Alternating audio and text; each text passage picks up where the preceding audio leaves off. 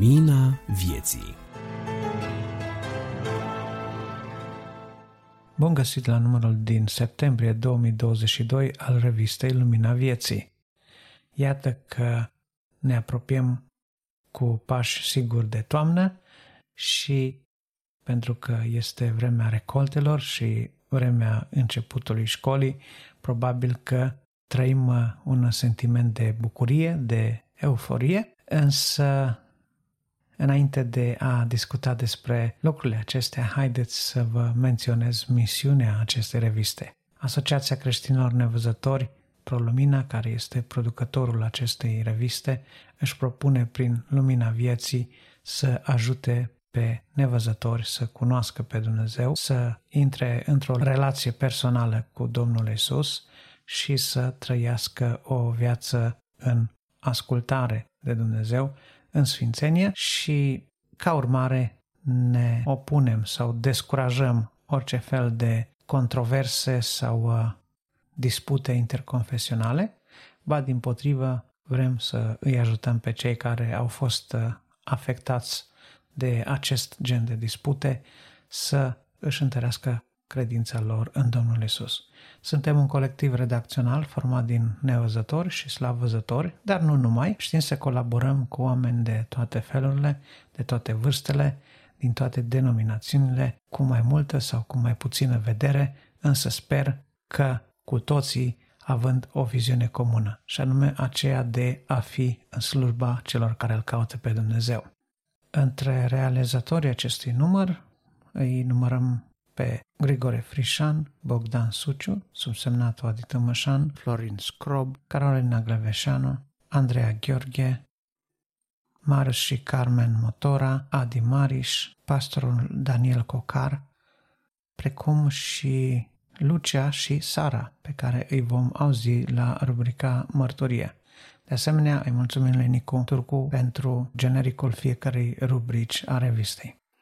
Ca de obicei, revista apare în fiecare întâi ale lunii, poate fi distribuită pe platformele de podcast, poate fi descărcată în format MP3 pe telefoanele sau computerele personale, va fi postată și în uh, FTP-ul lui Cristi și în alte locuri în care sunt uh, accesibile nevăzătorilor, iar pentru cine nu are acces la internet și nu are un telefon mobil sau nu poate accesa niciuna din aceste forme de livrare a conținutului, suntem în mod excepțional dispuși să facem uh, un uh, CD în format MP3 și să vi îl trimitem prin poșta regulată. Dacă se îndeplinesc aceste condiții și totuși vreți să ascultați revista. Rugămintea noastră constă în trei lucruri. 1. Rugați-vă pentru noi, ca Domnul să ne dea har și putere și consecvență în ceea ce facem. Doi,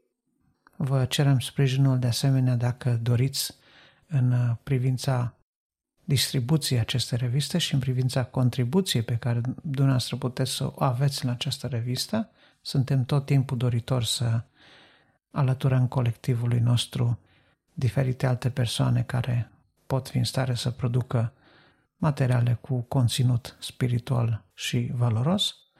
Și în al treilea rând, nu vom uh, refuza ajutorul dumneavoastră financiar dacă veți găsi cu cale să faceți lucrul acesta. Pentru aceasta veți putea găsi mai multe informații pe site-ul asociației la www.prolumina.ro donații.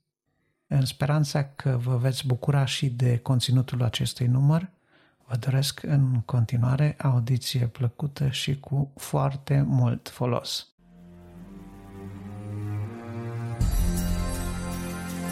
Editorial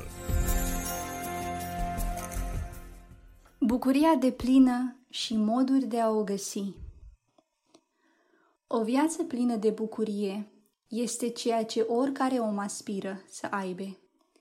Toți ne dorim confortul și inexplicabila plăcere pe care bucuria o oferă. Fiecare om își creează un set de țeluri în a dobândi această stare de bucurie iar lucrul acesta poate deveni periculos sau binefăcător pentru mai mult decât persoane care o caută. Avem tendința ca oameni să căutăm bucuria în locuri, persoane, felurite activități, succesuri financiare, unii chiar în amintiri sau idealuri imaginate.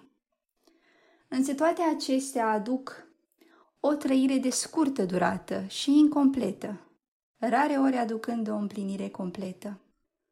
Oamenii care cunosc pe Dumnezeu însă privesc lucrurile dintr-o altă perspectivă. Toate lucrurile sunt privite prin prisma lui Dumnezeu și ținând cont de promisiunile Lui. Cei ce cunosc pe Dumnezeu au parte de călăuzirea Duhului Sfânt. Cu conștiința împăcată că dacă facem voia Lui, din dragoste pentru El și semenii noștri, lucrurile vor avea o turnură pozitivă pentru noi, adică la sfârșit, ba chiar mai devreme, și pe veșnicie, bucuria este a noastră. Cu timpul, în viața de creștin, puterea de a ne bucura până și în încercări devine un stil de viață care dă putere în a întâmpina și următoarea zi, următoarea încercare, cu un zâmbet sincer pe buze și încredințarea că toate lucrează spre binele nostru. Dumnezeu este Tatăl nostru. El ne-a iubit atât de mult, încât a găsit și un mod ca să ne primească înapoi după exilul nostru în păcat. El a plătit prețul, iar prețul a fost mare. L-a costat ce avea mai scump. L-a costat pe însuși fiul lui, care la rândul lui a fost de acord să plătească acest preț. El, Isus Hristos, a fost de acord să plătească cu viața lui acest preț din dragoste pentru noi. Iar noi, acum suntem capabili să iubim, pentru că El ne-a iubit mai întâi și ne-a arătat această iubire dătătoare de sine prin crucea de la Golgota. Apostolul Pavel, om care a avut parte și de lucrurile cu care de regulă se mândresc oamenii din lume, lucruri considerate câștiguri, precum studii superioare, învățători faimoși, poziție în societate, linie genealogică aleasă, le-a considerat pe toate acestea pierderi și le-a socotit gunoaie, pe lângă valoarea mult mai mare de a cunoaște pe Hristos Isus. În Filipeni, capitolul 4, El ne îndeamnă, ba chiar insistă, să ne bucurăm în Domnul totdeauna. Să nu ne îngrijorăm, ci cererile și nevoile noastre să le facem cunoscute lui Dumnezeu prin rugăciune cu mulțumire. Apoi, prin urmare a acestei încrederi, El ne promite o pace ce întrece orice pricepere. Dumnezeu poate da această putere inexplicabilă și o dă copiilor Lui, acea putere de a întâmpina greutățile cu zâmbetul pe buze și o inimă liniștită. Tot Pavel în Cartea Galateni, capitolul 5, ne dă mai în detaliu aceste cunoștințe, pentru ca noi să putem discerne bucuriile simțite din înfăptuirea firii pământești, care sunt goană după vânt, și o sămânță care, după ce este semănată, aduce putrezirea. El ne dă o listă care sunt des întâlnite și promovate de lumea seculară. Printre cele enumerate sunt găsite curvia, gelozia, invidia, certurile, ambițiile egoiste, bețiile și îmbuibările. Multe dintre acestea, precum bețiile și îmbuibările, sunt considerate chiar recompense mult meritate în urma unor trude care sunt deseori pornite din împlinirea unor ambiții egoiste. Apostolul Pavel ne înștiințează că toate aceste porniri, împliniri firești, vor împiedica pe cei ce le săvârșesc de la a moșteni împărăția lui Dumnezeu. Spre deosebire și în contrast cu faptele firii, ne sunt prezentate și o listă cu roadele Duhului Sfânt.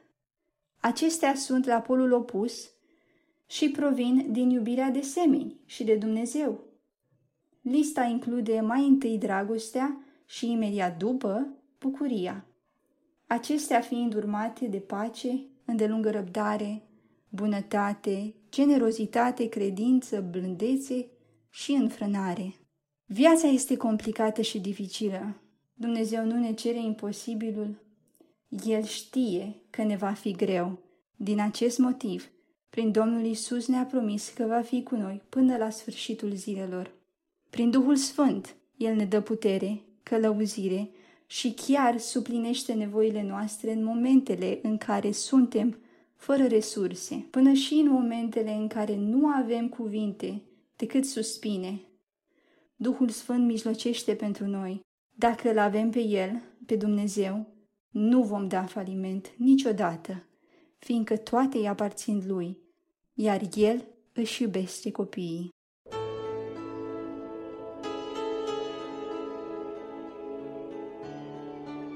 Vestea bună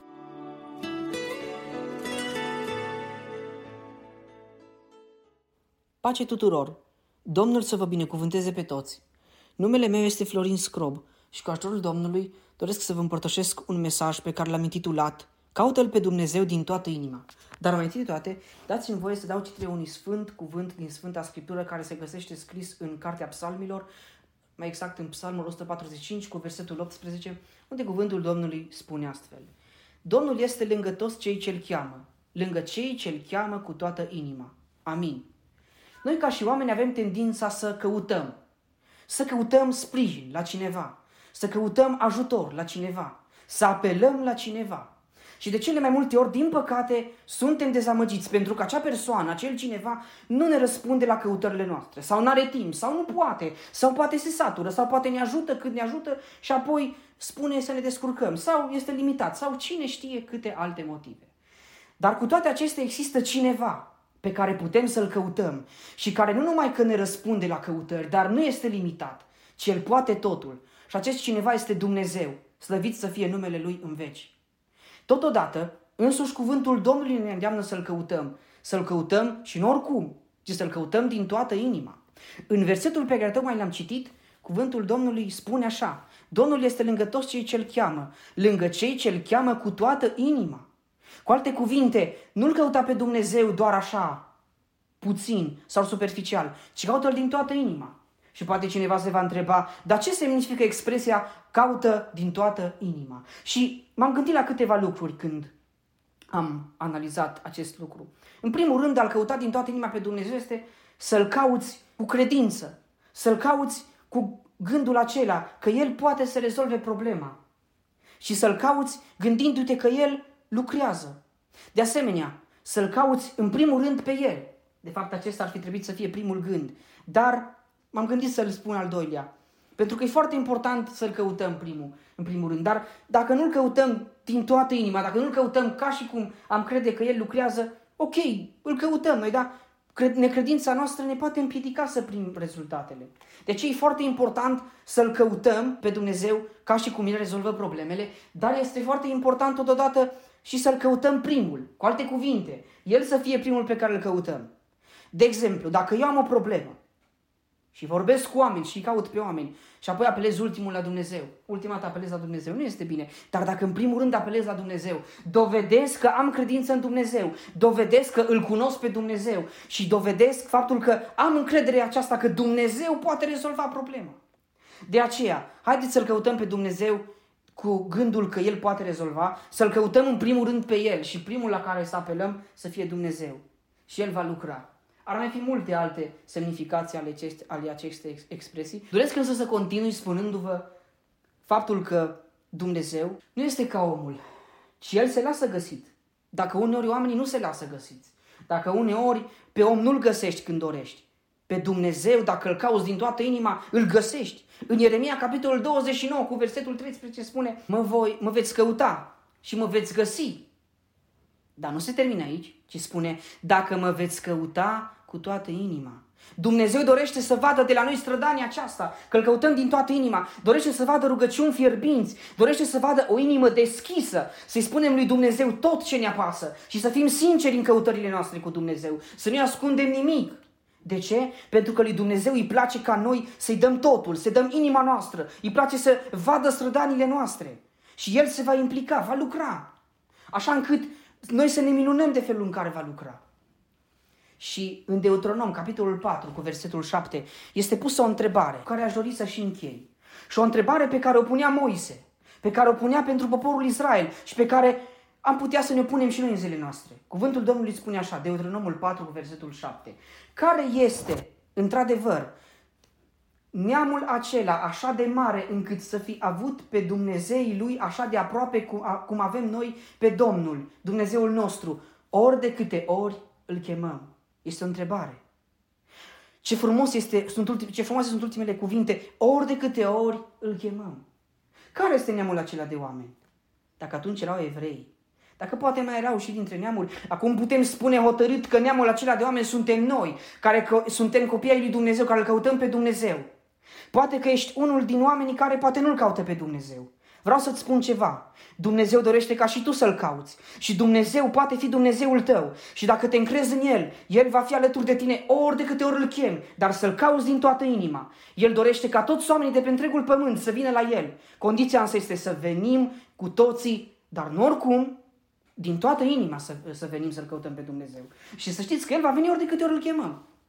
Dumnezeu să ne binecuvânteze pe toți și să pună în noi încrederea aceasta în El, iar noi să avem gândul acesta, că El nu este ca omul, ci El vine ori de câte ori îl chemăm. Dar și noi să-L căutăm pe Dumnezeu, nu oricum, ci să-L căutăm din toată inima noastră. Fiți binecuvântați. Amin.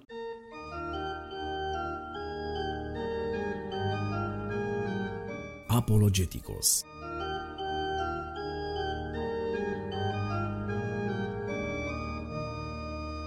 Bun găsit, dragi ascultători, eu sunt Bogdan Suciu și în cele ce urmează sunt bucuros să fiu cu ajutorul lui Dumnezeu, gazda dumneavoastră la rubrica Apologeticos.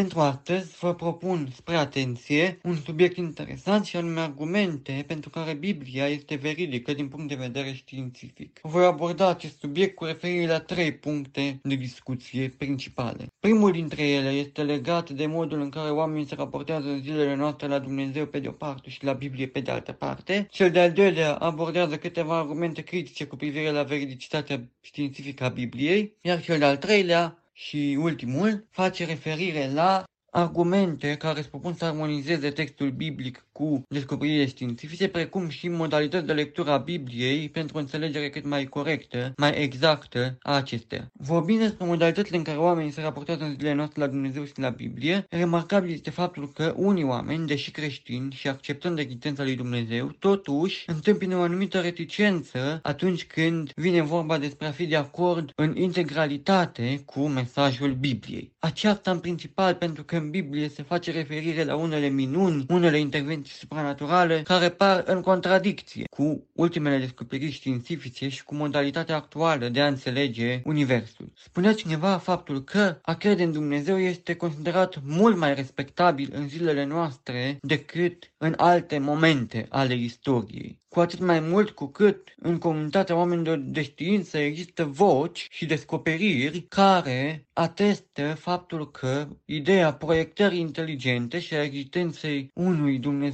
creator este mai plauzibilă astăzi decât perspectiva evoluționistă.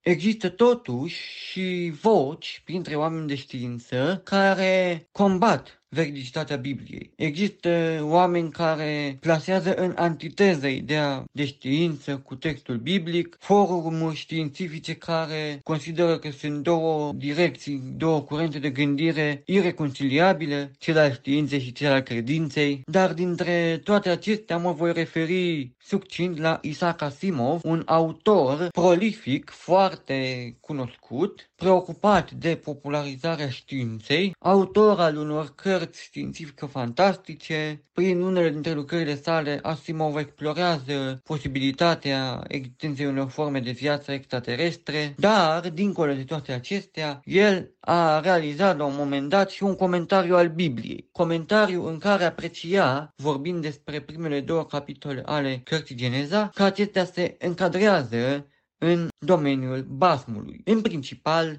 prin prisma perspectivei pe care o propun asupra creației, asupra modului în care a fost creat omul și plantele. Alte critici aduse Bibliei stau legate de vechimea Pământului, care potrivit Bibliei ar data de aproximativ 6.000 de ani, în vreme ce, din punct de vedere științific, Pământul și Universul, umanitatea, datează de ordinul miliardelor de ani. De asemenea, critici de au vizat și crearea lumii, crearea omului și a fenomenelor naturii în șase zile, lucru considerat improbabil de știință. Alte critici legate de longevitatea personajelor biblice care în primele capitole ale cărții Geneza trăiau câteva sute de ani și de unele exprimări din Biblie, cum ar fi cele patru colțuri ale pământului sau la răsăritul la apusul soarelui, idei care par să ducă cu gândul la un pământ plat, o teorie considerată falsă astăzi.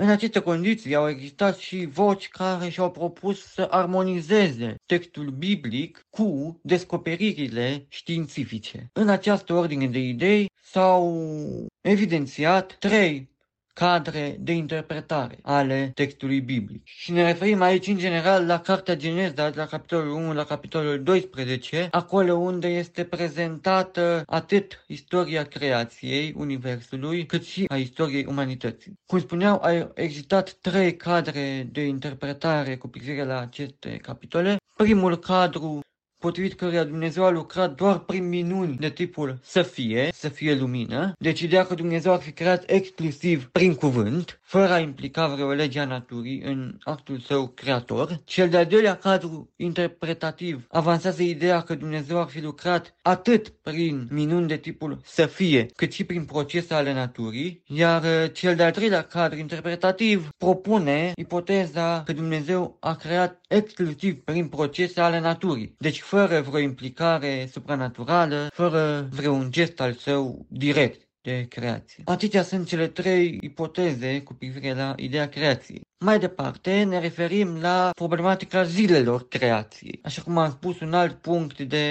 rezervă a oamenilor de știință. Și în acest sens a considerat că cele șase zile ale creației nu ar fi zile calendaristice, așa cum le înțelegem noi astăzi, și ar fi mai degrabă epoci deci o zi a creației este egală cu o epocă, propun unii oameni de știință. Reflectând asupra acestui aspect, este de folos a face referire la textul ebraic, Textul limba ebraică având mult mai puține cuvinte decât limbile contemporane, aceste cuvinte aveau în anumite situații mai multe sensuri. Astfel se folosește cuvântul iom. Iom care semnifică și ideea de timp, dar nu doar de zi în sensul ei comun, și de o perioadă mai, mai lungă de timp, mai amplă. Pare să susțină această idee de Ion, pare să susțină ipoteza epocilor, faptul că Universul ar fi fost creat pe perioada unor epoci, a șase epoci, așadar. Un alt lucru legat de vechimea Pământului. S-au avansat mai multe ipoteze, printre care și ipoteza pământului tânăr. Ipoteza pământului tânăr este o perspectivă potrivit căreia pământul doar pare nou, pe când el de fapt este vechi. Și este pusă această ipoteză și în relație cu potopul. Potopul care a distrus toate formele de viață existente pe pământ, cu excepția celor salvate de Noe la porunca lui Dumnezeu. Astfel, în perioada ulterioară potopului a semnificat un nou început al vieții pe pământ, ceea ce face ca existența terestră să pară nouă, dar ea de fapt datează de mult mai devreme, de mult mai timpuriu, mai ales dacă luăm în considerare și perioada dinaintea potopului. Un al treilea aspect de care e bine să, să ținem cont este cel al limbajului biblic specificul acestui limbaj. Un limbaj fenomenologic care se referă la faptul că informațiile transcrise în Biblie au fost uh, transmise într-un limbaj specific cunoașterii ființelor umane din epoca în care a fost scrisă Biblia. El poate fi înțeles și în sens metaforic, în anumite momente există și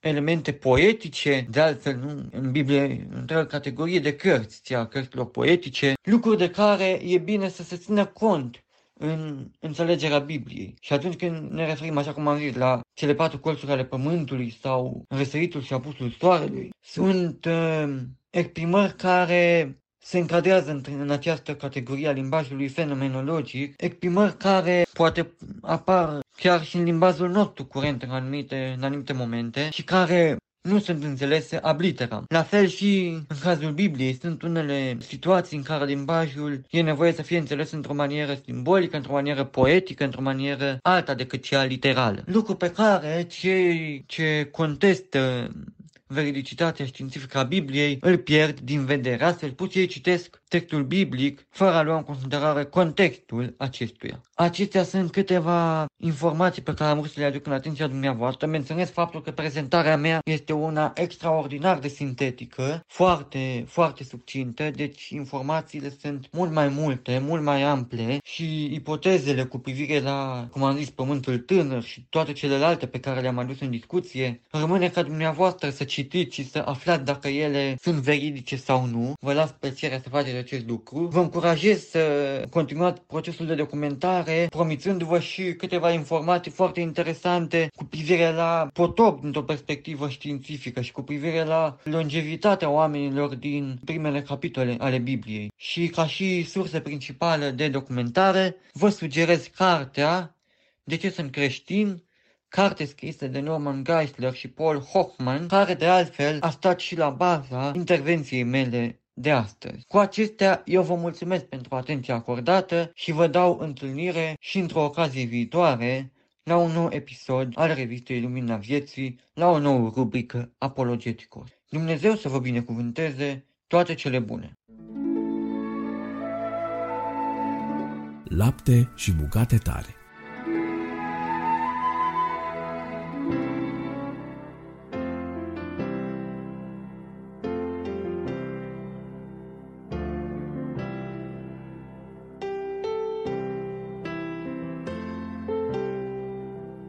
salut cu tot respectul pe fiecare, sunt uh, Daniel Cocar. Bine ați revenit la atelierul de reparat oameni, la atelierul de reparat sfinți, dar și la atelierul de reparat teologii învechite, expirate, tocmai pentru că sunt nebiblice. Dumnezeu este un bun ascultător. Dumnezeul nostru este un Dumnezeu al istoriei, dar care se descoperă pe sine prin cuvânt. Dumnezeu ne vorbește prin cuvântul scripturilor. Domnul este un vorbitor minunat, însă un lucru la fel de important, dar și la fel de surprinzător, este că Dumnezeu este și un ascultător minunat. El nu doar este un vorbitor minunat, el este și un ascultător minunat, pentru că are o capacitate uimitoare de a asculta. Se întâmplă adesea că în timp ce oamenii sunt ocupați să vorbească, Dumnezeu ascultă în tăcere. Dumnezeu are răbdare și are și timp să asculte. Unii dintre noi nu mai prea avem mult timp, însă să ascultăm. În Vechiul Testament, cartea care cuprinde cele mai multe discursuri ale oamenilor este Cartea Iov. Mai mult de 30 dintre cele 42 de capitole ale cărții sunt ocupate cu lorile de cuvânt ale câtorva oameni. De-a lungul a 29 de capitole întregi, Iov și prietenii lui sunt în prim plan. În tot timpul acesta, Dumnezeu a ascultat în tăcere. Și aici o mică observație. Cel mai bun lucru pe care l-au făcut prietenii lui Iov pentru Iov au fost în primele șapte zile când au tăcut. Mai era acolo un ascultător, un om pe numele Elihu. Omul ăsta era temător de Dumnezeu și a arătat o capacitate neobișnuită de înfrânare. În timp ce ceilalți trei se străduiau prin vorbele lor să-l învinuiască pe Iov, și să-l facă să tacă, iar Iov la rândul său încerca să le închide lor gura și să-i reducă la tăcere. În cele din urmă, Elihu nu s-a mai putut stăpâni și a izbucnit într-o cuvântare elocventă care umple șase capitole din Biblie. Elihu era un bun ascultător, dar răbdarea lui avea o limită. Domnilor, doamnelor, stimați creștini, numai Dumnezeu poate asculta cu răbdare fără margini și el a ascultat în tăcere la tot ce a avut Iov de spus, la tot ce au avut prietenii lui de spus și la tot ce a avut Elihu de spus. Ei au vorbit și au vorbit, iar Dumnezeu a ascultat, a ascultat și a ascultat până când cei patru au căzut epuizați. Dumnezeu însă era pe fază, era odihnit și era bine mersi. Și în aceste vremuri în care noi trăim, Dumnezeu continuă să asculte în aceste vremuri tulburi, unii oameni însă continuă să vorbească vrute și nevrute. Unor oameni li se pare că Dumnezeu nu aude, că nu ascultă și nu va mai interveni niciodată, iar altora li se pare că Dumnezeu deja întârzie prea mult pentru că nu există. Însă în cartea Iov, când Dumnezeu a luat cuvântul, toți cei cinci bărbați în frunte cu Iov au fost reduși la tăcere. Până atunci Dumnezeu a tăcut, după aceea Dumnezeu intervine și îi reduce pe toți la tăcere. În Noul Testament au fost câteva situații când Dumnezeu a ascultat și a ascultat și a ascultat și în final – când parcă nimeni nu se mai aștepta, Dumnezeu a vorbit și de fiecare dată Dumnezeu Tatăl l-a redus pe om la tăcere. Pe când Petru vorbea pe muntele transfigurării și spunea înaintea Fiului lui Dumnezeu niște inepții religioase sau chiar evlavioase, Dumnezeu Tatăl, bun ascultător, după o vreme de tăcere, nu mai poate nici el, intervine, îl întrerupe pe Petru și îl reduce la tăcere. În Luca 12, Mântuitorul Iisus a spus o parabolă despre un fermier harnic care a ajuns bogat și a început să vorbească cu sufletul lui că are mulți bani, că va investi în silozuri mai mari și că de acum are multe bogății, suflete, mănâncă, bea, distrează-te, du-te în vacanțe și chefuiește la nesfârșit.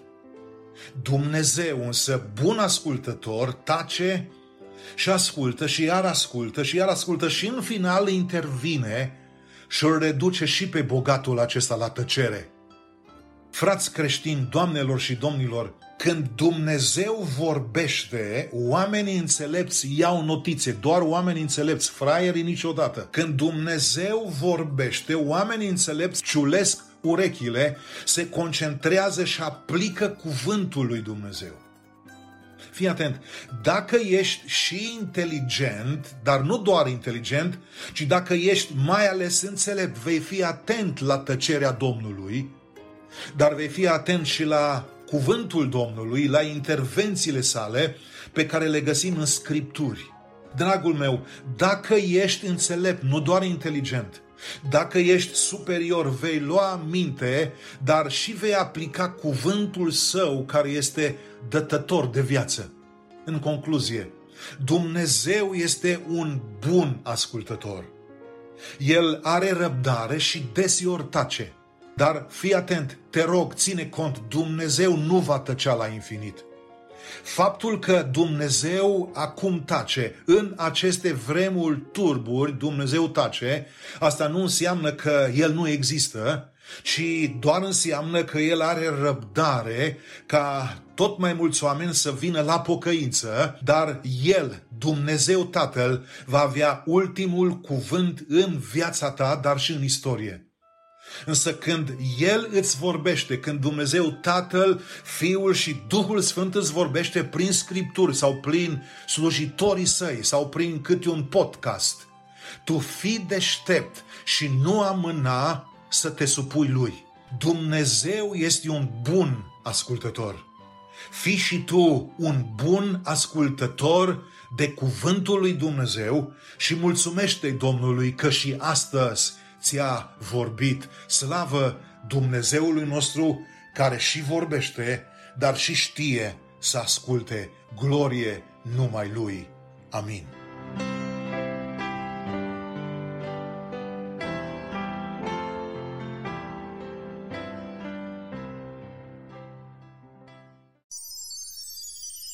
Profunzimi.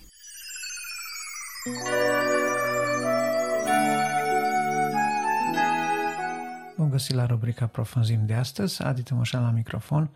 Pe scurt, vă spun ce puteți audia de data aceasta. Este Adi Mariș cu o meditație, apoi urmează Marius Motora cu poezia Crucea și, în cele din urmă, Carmen Motora cu o meditație despre iertare. Când viața te îngenunchează și nu mai ai putere să ridici ochii spre cer, când cei din jur parcă nu te înțeleg și ai senzația că ești singurul care trece prin acea suferință, când rănile sunt atât de urâte și atât de adânci, încât nu speri la vindecarea lor, ai încredere că totul va fi bine. Da, știu, sună nebunesc, dar nu așa e credința? Nu e ea cea care se ancorează în Dumnezeu atunci când munții se clatină, iar marea e agitată peste măsură de mult? Nu, sfârșitul nu este acum, chiar dacă asta îți dorești. Nu, încercarea aceasta va aduce viață în tine și prin tine dacă o vei lăsa să te zdrobească în modul corect. Ai întrebări în inimă, ai nelămuriri și ți este frică de ce va fi mai departe. Dar ține minte că nu ești singur. Dumnezeu este întotdeauna în controlul vieții tale. Nimic nu-i scapă.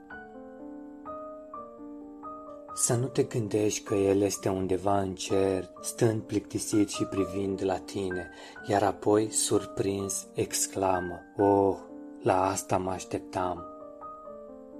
Nu, El știe ce se întâmplă. Știe în ce situație ești prins, câte lacrimi ai adunat în ochi acum câteva ore, câte lacrimi ai vărsat cu o noapte înainte, Câte bătăi de inimă te apasă în fiecare clipă. Dumnezeu are soluția, nu întârzi niciodată și nu apare prea târziu cu rezolvarea. Poate situația ta este moartă de câteva zile, ca Lazar, toți așteptând ca minunea să fie făcută în timpul lor. Dar ține minte că oricât de grav ar fi totuși, oricât de imposibil pare, la Dumnezeu întotdeauna va fi viață. Așa că, dacă te afli în punctul mort, bucură-te, căci învierea va apărea îndată. Bucură-te, căci noaptea va fi schimbată cât de curând într-o dimineață. Crede că va fi bine. Și nu mă crede pe mine, ci pe Dumnezeu, care a spus că niciodată nu te va părăsi niciodată. Dar asta înseamnă să mergi prin credință, să mergi cu El, chiar dacă nimic nu are sens acum, chiar dacă alergarea făcută îți fărâmă inima, chiar dacă plecarea te va lăsa cu sufletul gol deocamdată, chiar dacă ochii nu mai pot vedea binele. Mergi în continuare, nu te opri. Un pic astăzi, un pic mâine, dar nu te opri.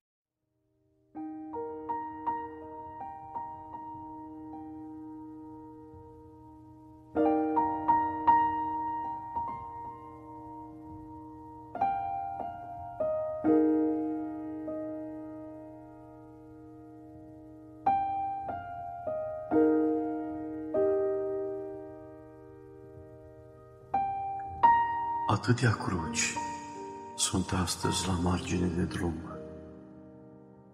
Pe turile de biserici sau străjuind morminte.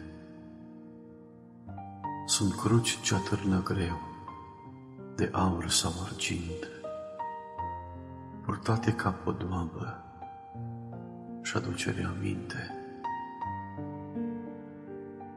A fost cândva o cruce din lemnul de o sândă, pe care în chinuri grele iubirea a murit. fost un drum al crucii, cu ură și blesteme, pe care mielul slavei a fost bașocorit. Și a fost o zi a jertfei, cu lacrimi și suspine, cu sulițe înfipte într trupul chinuit,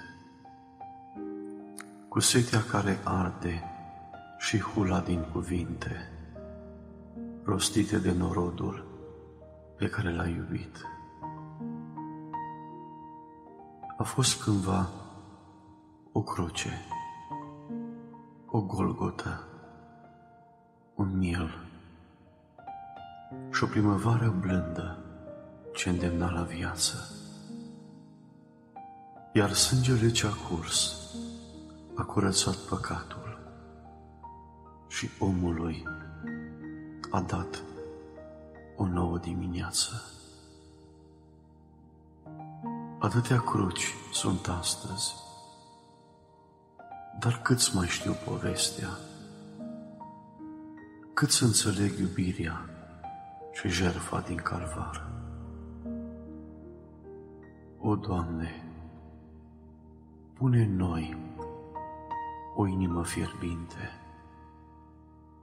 să-ți mulțumim de viața ce am primit-o în dar.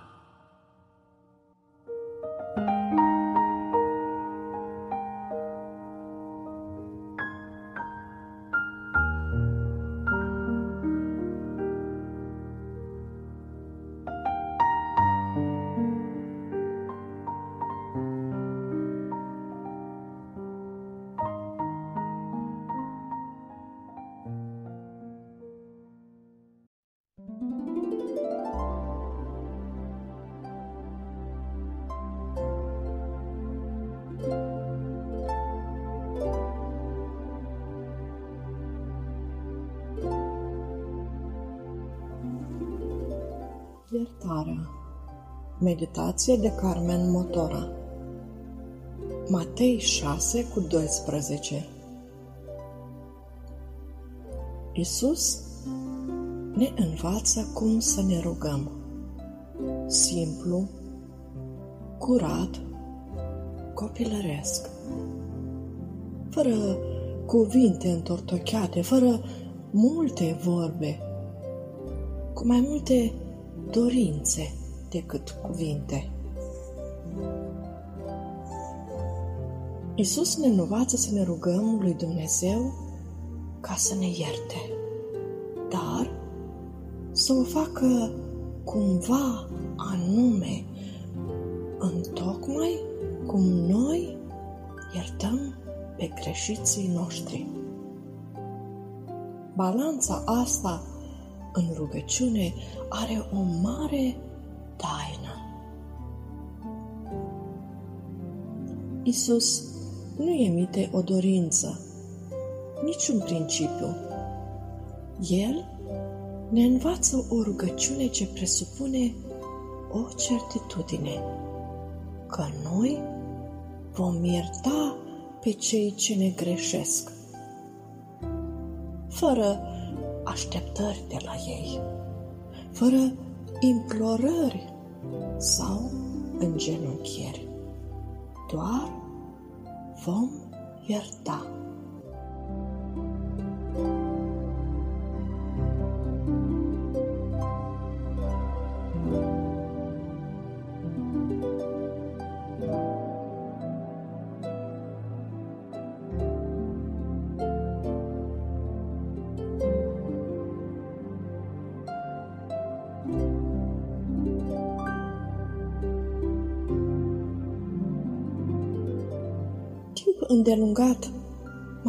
Confruntat cu această rugăminte. Ba mai mult, cu certitudinea lui Isus, siguranța lui că vom ierta. El știa limpede că vom ierta. Așa că ne-a învățat să cerem iertare lui Dumnezeu în baza iertării oferite. Ea este moneda cu care cumpărăm iertare de sus. Dar cum știa Isus asta că vom ierta? Și așa vom putea fi iertați. Răspunsul a venit simplu. Doar cu câteva cuvinte mai sus, rugăciunea șoptește Tatăl nostru. Când Dumnezeu ne e Tată, putem ierta. Tata ne schimbă natura, pretențiile noastre, părerile noastre, bătutul cu pumnul în masă, strigarea de nedreptate, toate, toate se pierd în iertare. Și iertarea e natura noastră. Și ne iartă nouă greșelile noastre, precum și noi iertăm greșiților noștri.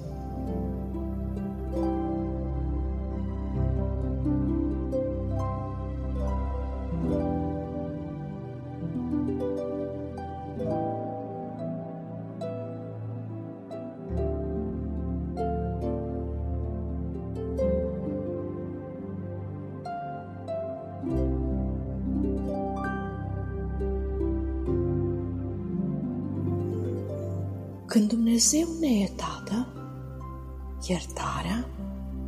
Ne e mireasma primăverii din împărăție, iar noi suntem iertați în cea mai dulce primăvară. Iertarea are iz de primăvară, de veșnică primăvară, de primăvara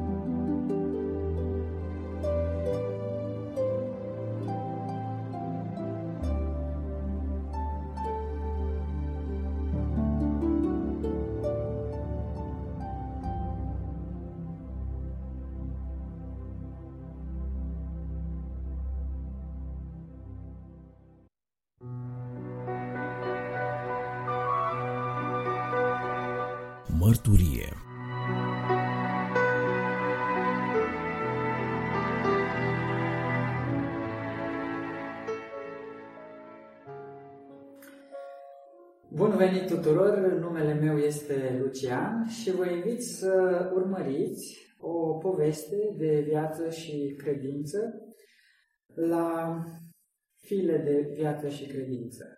Fila de astăzi are un nume și numele ei este Sara. Bine ai venit, Sara! Mă bucur că ai acceptat invitația mea. Bine, am găsit. Și mulțumesc foarte mult că vrei să ne povestești în ocazia aceasta experiența ta cu Dumnezeu, modul minunat în care te-a condus Dumnezeu până acum și cum ți-a dat El putere să treci poate prin cea mai grea încercare a vieții tale de până acum. Aș vrea să te întreb pentru început, cum a fost copilăria ta? În ce familie ai crescut? Da, eu am crescut într-o familie de uh, creștini pentecostali și um, părinții mei mi-au m-au îndrumat mm. pe cale cât au știut ei de bine. Mm-hmm. Am făcut tot ce am știut ei mai bine ca să ne conducă pe calea Domnului. Ai fost la... mergeai la biserică, Da. cântai, Da. erai în grupa de copii sau după aceea după ce ai crescut în cor, ceva? Nu, nu. Nu. Numai- Doar participai Da. la slujbe și... Da. Și în momentul respectiv, cum, sim- cum îl percepeai pe Dumnezeu? Cum te raportai tu? Ca și într-o familie de creștini. Mhm. Mergeai la biserică în fiecare duminică și joi Mhm. și cât știam noi de bine, ca și copii, făceam Da, da, da. sub îndrumarea părinților. Da. După aceea, timpul a trecut, te-ai făcut mai mare, te-ai botezat? Da. La ce vârstă? M-am botezat uh, în numele Domnului Iisus Hristos la vârsta de 16 ani. La 16 ani. Da. Și după ce te-ai botezat, s-a schimbat experiența ta cu în legătură cu Dumnezeu? Te-ai apropiat mai mult de El sau a fost tot la fel? Nu. Deci eu m-am botezat că am, uh, am știut, uh, adică am cunoscut în Da. felul acela că este bine. Așa. Deci nu m-a obligat nimeni, eu din uh, propria mea alegere. Mm, Am înțeles. Și experiența ta cu Dumnezeu, când te-ai apropiat mai exact de Dumnezeu, mai mult, să zic așa, și ai simțit o legătură cu El? A fost un moment uh, anume sau uh, au venit pe parcurs? Păi, experiența mea cu Dumnezeu a început cam când a început să scadă vederea. La, Atunci, la ce vârstă a început să-ți cadă vederea?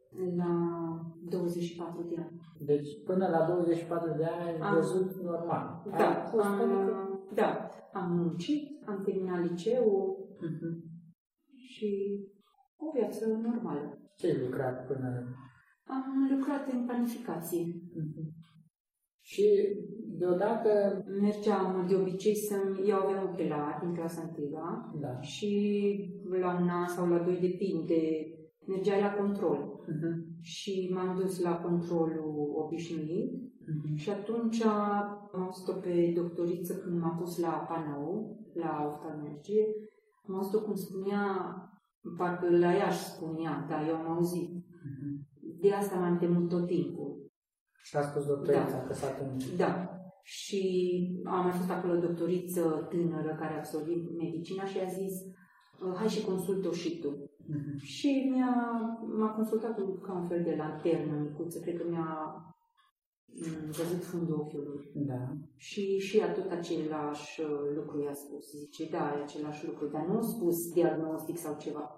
Și atunci s-a hotărât, mi-a dat o internare pe secție și când am ajuns pe secție, șefa de secție, doamna doctor Truș, m, mi-a făcut investigațiile și uh, a vrut să-mi facă ceva injecții în ochi, dar a zis că este mai bine să nu facă, că să nu se deslipească retina. Era riscul ăsta, cred că.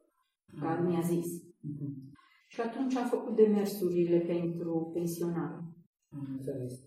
Deci tu te știai că ai o problemă cu Da. ochii de mică. Da, aveam miopie foarte. Și, dar nu știai că o să vină un moment când nu o să mai vezi Nu, deloc. nu. Și nici uh, doctorii nu au spus. Și la 24 de ani brusc a început să... La 24 de ani m-am pensionat și cam în, uh, ce să zic, 2-3 ani, cam așa, Mhm. au culminat. Deci uh, m-am pensionat cu diagnosticul retinopatie pigmentară și cam în 2-3 ani au scăzut vederea foarte mult față de cât, cât uh, a scăzut atunci, atât am și astăzi. Am înțeles. Deci a fost așa, nu știu, îngăduit de Dumnezeu. Da. În momentul în care ai ajuns, eu știu, cred că aveai în jur de 27 de ani, Da. să nu mai vezi Da. mai nimic, Da. practic. Ai fost supărată pe Dumnezeu sau Mm. ce ai trăit atunci? Păi, uh, Te-ai descurajat? Nu m-am gândit în felul ăsta. M-am gândit direct strict la boală. Că ce o să fac? Îmi era, îmi era frică la un moment dat să ies pe stradă ca să nu mă lovesc de stâlpii pe care sunt semnele de circulație de la colțul străzii. Deci la început e cel mai greu. Că nici nu porți baston și nici nu vezi ca să umbli fără baston. Da, da. E o perioadă foarte grea pentru cine intră în perioada aia. Și atunci am început să-L caut pe Dumnezeu în rugăciune. Am, începeam să mă, să mă rog. Deci te, Că ai mi început era- să te rogi da. foarte mult. Da, da. Mi era frică și eu am auzit că Dumnezeu a trimis un profet în această epocă și am început să ascult acele benzi. Și mă rugam foarte mult, mă rugam pe, în perioada aia, mă trezeam noaptea. Dumnezeu, prin acele benzi, mă conștientiza de păcatele mele, că păcatele mele nu sunt iertate. Și mă trezeam noaptea, mă gândeam acum dacă mor, direct în fundul iadului, mă duc. Că nu aveam siguranța iertării păcatelor. Și câteodată puteam să mă pun lângă pat să mă rog, câteodată îmi era așa de frică că nu puteam să mă cobor jos din pat. Și mă rugam acolo în pat.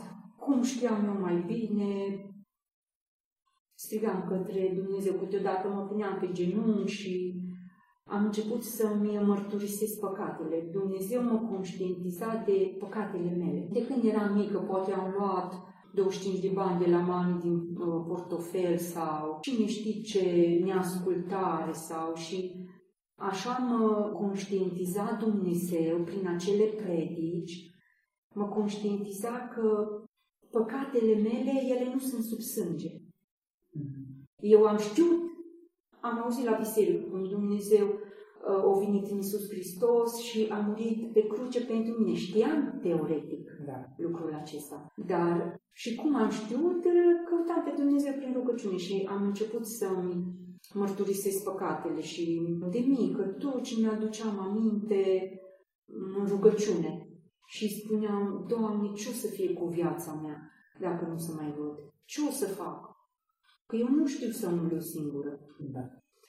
Și atunci, zi de zi îl căutam pe Dumnezeu și îi, îi spuneam, poate într-o zi mi-aduceam aminte de alte lucruri. Și alea le mărturiseam la Dumnezeu în rugăciune și plângeam și îi spuneam că mie îmi pare rău că am făcut acele lucruri, dar am vrut să spun că aceste lucruri nu eu le-am făcut. Lucrul acesta am vrut să-l spun chiar la început, uh, la începutul acestui uh, report, uh, înregistrare sau cum se numește, da. Am vrut să spun că eu nu am avut nimic de a face cu asta. Deci tot ce spun eu acum nu, nu e nimic de la mine. El a făcut în mine. El m-a condus uh, și mi-a adus aminte de cuvântul lui. El mi-a adus aminte de acele predici, să le pun, să le ascult. El mi-a adus aminte cum să mă rog. El m-a învățat. Ce să fac? Eu, aici eu nu mă spun eu ce-a făcut el. Ce-a făcut Da. Exact. E, deci nu e nimic.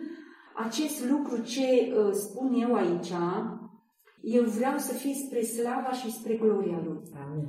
Deci nu, eu nu am nimic, nimic, nimic în această afacere. Atât doar că el a intersectat drumul lui cu a meu. Atâta tot. Eu nu, nu, nu merit nimic. Eu sunt ca și tine, fiecare din voi puteți să aveți acest lucru prin credință. Fiecare, Dumnezeu de aia, Iisus Hristos de aia a murit, fiecare avem dreptul la asta, dar noi, noi, numai Dumnezeu în harul lui vine și ne descoperă lucrul ăsta. Eu n-am nimic în acest lucru. Vreau să menționez lucrul ăsta ca să fie Da. foarte clar. Ca oamenii să-l înțeleagă, asta e spre slava și spre gloria lui Dumnezeu. Eu nu am făcut nimic. De fapt, așa spune și Biblia, că tot ce avem vine de la Dumnezeu, de Da. la El vine. Da. Deci nu... Și dorința de a ne întoarce la Sigur, El. tot, tot. exact, exact. Și în perioada aceasta, când te rugai foarte mult, ai învățat și o cântare sau poate o știai dinainte, dar... Cred că mm, mai târziu am auzit-o. Am auzit-o undeva și a Dar fost ai foarte- înțeles că a fost uh, Da. cântarea experienței tale. Ai vrea să ne o cânti în seara asta? Da, da, aș vrea. Haideți să o ascultăm.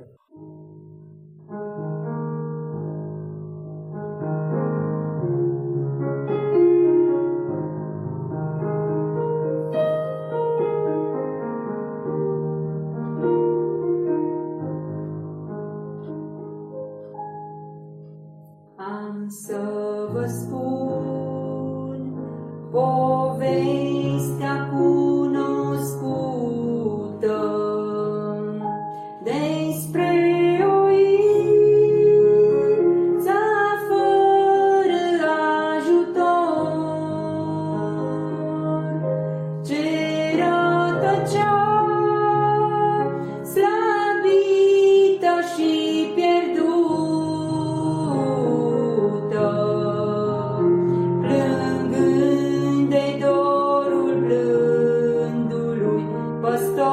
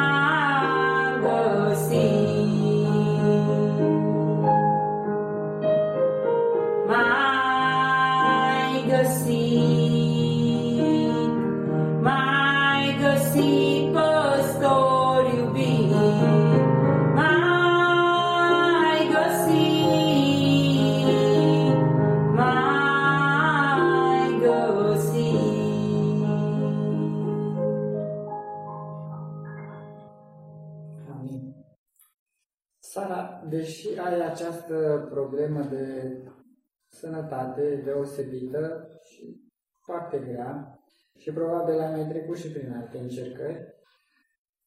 Totuși, eu de când te cunosc, uh, nu te-am văzut niciodată supărată sau măcar tristă sau tot timpul uh, ai un entuziasm, ești veselă tot timpul, ai zâmbetul pe buze mereu și tot timpul ești plină de speranță. Tu ești vreodată supărată? Am văzut. Și o clip de când uh, simt că nu mai pot, dar când uh, nu mai pot, uh, mai vorbesc poți. cu Isus. Mai poți un pic. și atunci când m-am întâlnit cu Isus, El mi-a luat această povară a ochilor. Mm-hmm. Că mulți mi-au spus lucrul ăsta, că, că nu se vede Zic, "Mm, un pic dacă mă urmăriți, fără să știu, se vede. un pic, păi, sau așa, dar eu sunt foarte bucuroasă și mulțumitoare Domnului Isus Hristos de tot ce a făcut în viața mea. Eu, din prima clipă m-am mirat, m-am mirat de tine, cum, cum uh, poți să fii atât de, de veselă și de, cu entuziasm când de fiecare dată când uh, te, te-am întâlnit, uh, ai uh, inspirat uh, bucurie, ai inspirat uh, veselie și am spus, care este secretul? Care este secretul tău? E secretul Iisus. Au zis că veniți la mine toți cei trudiți și împovărați și eu vă voi da odihnă și eu am făcut asta. M-am dus la el că nu am mai putut. Nu, nu poți duce mult povara păcatului. Da. Când ții descoperită. Deci când ții descoperit că ești păcătos și Iisus a murit și ai unde să o duci, s-a murit pentru mine, pentru păcatele mele, pentru toate bolile mele, eu cred că prin rănile lui eu sunt vindecată. Amin. Acum eu nu știu când o să facă Domnul asta, dar eu cred că prin rănile lui eu sunt vindecată. Dar știm sigur că va face. Da. Mai devreme sau mai Da. Târziu. Și avem această speranță și în același timp bucurie că Da. se va întâmpla lucrul acesta cât mai curând posibil. Am văzut că tu uh, cu ce îți petreci timpul acum, fiind, uh, am înțeles că te-ai pensionat, deci uh, nu mai lucrezi, nu? Mm. Nu Uh, sunt- Cum, uh, cum îți folosești timpul? Păi eu, aceste predici de care eu ți-am spus, eu cu astea mă hrănesc și cu Biblia. Îl asculti. Da, ele mă întăresc foarte mult.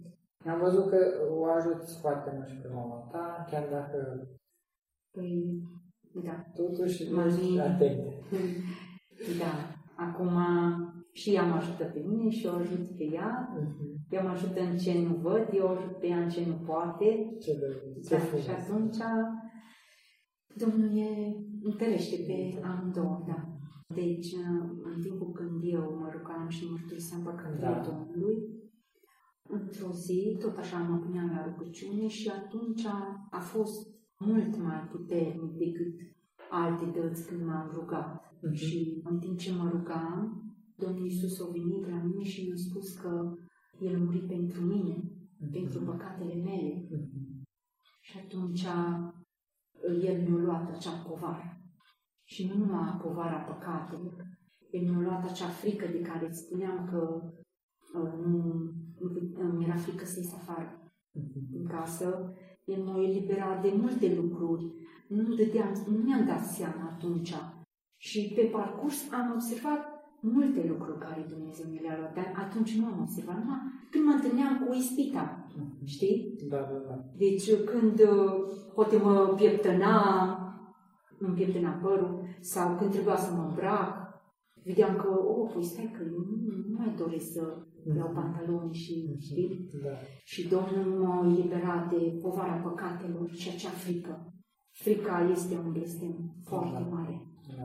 la creștini. Care te-ar fi împiedicat pe tot parcursul vieții Da, să da. te bucuri de viață în Sigur, continuare, să- Domnul m-a eliberat de frică, Domnul m-a eliberat de povara păcatelor. să slujești în continuare pe cei dragi și pe Da. cei care Da. sunt în diferite Uh, probleme. el, el m-a eliberat cu adevărat. De atunci am fost liber cu adevărat. Și de aia și el mi-a adus uh, bucurie, bucurie în inimă, pentru ce el pune, tu spuneai de bucuria aia. Da. Deci aia nu e de la mine, nici vorbă, E a pentru lui. că eu nu am avut asta, da, e a lui. Deci tot ce vezi tu în mine, nu, nu e de la mine. E a lui. Da, e slava lui. Deci astea toate le-a făcut și fiecare le putem avea în Hristos. Fiecare nu este excepție. Nu, nu, nu. Satan ne minte, dar nu este excepție. Fiecare poate să aibă uh, Acest, acest, da, tip de experiență. da, sigur. La asta ne-a chemat Dumnezeu.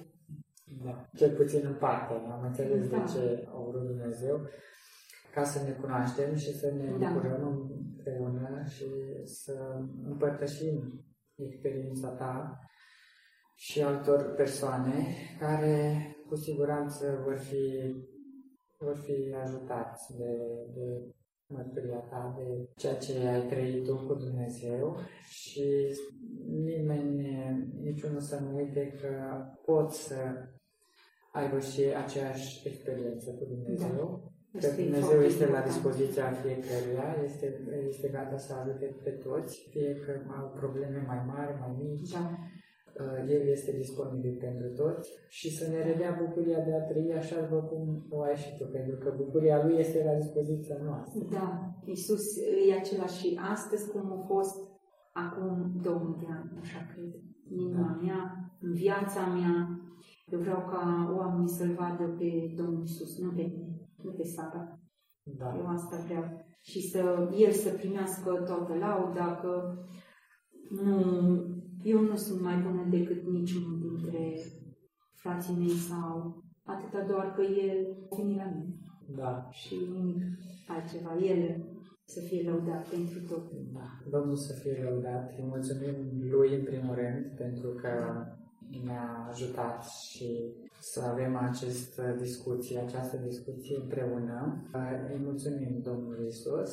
Îți mulțumim și ție, Sara. Mulțumim Mulțumesc. că ai fost cu Mulțumesc noi. Domnului Isus pentru tot ce a făcut El în viața mea. Vrem să, să ținem mai departe legătura, să ne rugăm unii pentru alții și să... Să vă rugați pentru mine ca eu vreau ca Dumnezeu să mă folosească pentru slava Lui. Amin. Pentru nimic altceva. Amin. Enciclopedie Este vreo legătură între vorbire și muzică? Să aflăm răspunsul la momentele creației de astăzi. Iar acum, invitatul emisiunii, Dr. Livius Percy. Evoluționiștii au susținut adesea că vorbirea și muzica au evoluat independent una de cealaltă. Dar cercetări recente din mai multe direcții arată că există o legătură strânsă între muzică și vorbire. Cercetătorii au studiat efectul muzicii asupra înțelegerii verbale.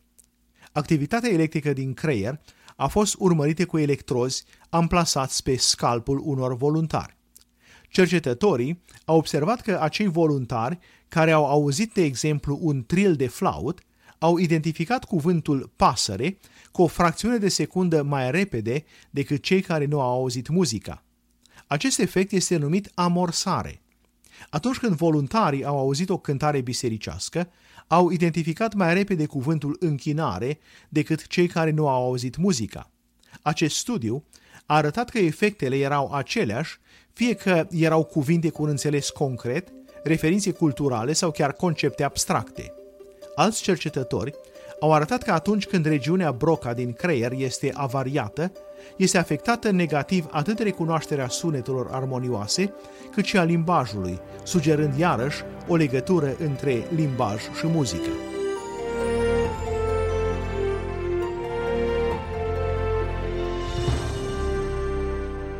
Muzica și limbajul sunt daruri primite de la Dumnezeu. Așa cum spunea psalmistul, cântările lui îi erau puse pe buze de Dumnezeu. Geneza ne spune că Adam și Eva au putut vorbi chiar în ziua când au fost creați. Deși muzica nu este menționată acolo, câteva generații mai târziu, oamenii au confecționat instrumente muzicale și, prin urmare, trebuie să fi cântat încă înainte de acel timp. De unde vine muzica? Să aflăm răspunsul la momentele creației de astăzi. Iar acum, invitatul emisiunii, Dr. Livius Percy.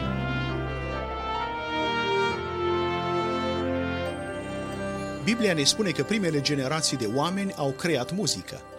În a opta generație de oameni, Iubal, care făcea parte din acea generație, s-a ocupat cu confecționarea de instrumente muzicale. Dacă am privi lucrurile din perspectiva evoluției, abilitățile muzicale nu par să ofere niciun avantaj pentru supraviețuire. Cu toate acestea, creierul uman folosește resurse considerabile pentru a procesa muzica. Capacitatea noastră de a îndrăgi muzica este înscrisă în creierul nostru. Fiecare dintre organele noastre de simț este important pentru ca să putem face sau aprecia muzica. Unele regiuni din creier sunt rezervate pentru memoria care stochează muzică. Alte părți din creier sunt dedicate pentru înțelegerea unei piese muzicale în ansamblul ei, făcând comparații cu fragmente muzicale păstrate în memorie. Un fapt și mai interesant este că nu este nevoie să auzi muzica pentru a activa diferitele regiuni ale creierului care sunt dedicate muzicii. Măsurători tomografice au arătat că este suficient ca o persoană să-și imagineze muzica și acele regiuni devin active. Capacitatea noastră de a crea și de a aprecia muzica nu ne oferă niciun avantaj vizibil pentru supraviețuire și de aceea, potrivit teoriei evoluției, nu ar fi trebuit să se dezvolte. Cu toate acestea, creierul nostru și toate simțurile noastre sunt proiectate ca să creăm și să apreciem muzica. Mesajul evident este că evoluția nu a avut nimic a face cu formarea ființelor umane. Din potrivă, am fost creați de un Dumnezeu căruia îi place muzica și care vrea să-L glorificăm prin muzica noastră.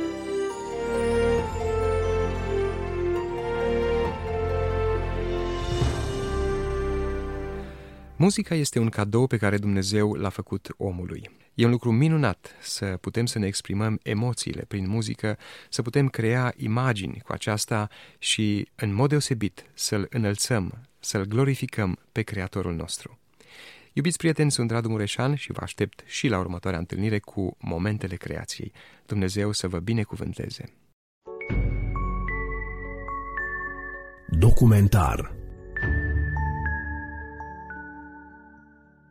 Pace vouă tuturor, oricine ați fi și oriunde v-ați afla. Sunt Grigore Frișan și vă prezint rubrica documentar a revistei Lumina Vieții, revista audio a Asociației Creștinilor Nevăzători Pro Lumina.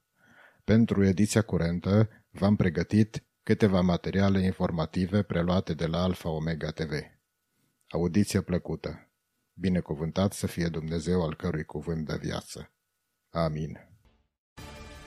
China comunistă și-a arătat deseori dorința de a-și asupri proprii cetățeni. Cea mai recentă inițiativă este cea de a opri răspândirea în continuare a COVID-19 și ilustrează cel mai recent exemplu despre cum arată în realitate controlul guvernamental la scară uriașă. Selina Wong de la CNN a făcut o plimbare prin Beijing pentru a oferi o privire de ansamblu asupra restricțiilor extreme în vigoare pentru combaterea COVID. Reportera nu a numit guvernul comunist în raport. Faptul că regimul opresiv a permis difuzarea raportului în primul rând a fost surprinzător. În China, regimul comunist impune un sistem dictatorial bazat nu doar pe frică, ci și pe sprijinul maselor mobilizate printr-o ideologie care acceptă schimbări sociale radicale și se supune unui control complet al statului. Oricine critică măsurile exagerate va suporta diverse pedepse. Din punct de vedere istoric, China a dovedit că este dispusă să facă rău propriilor cetățeni pentru a proteja regimul comunist, iar aceste ultime acțiuni servesc ca o dovadă suplimentară că cetățenii chinezi au foarte puține libertăți individuale. Se naște întrebarea dacă modelul chinez va fi importat și de alte state.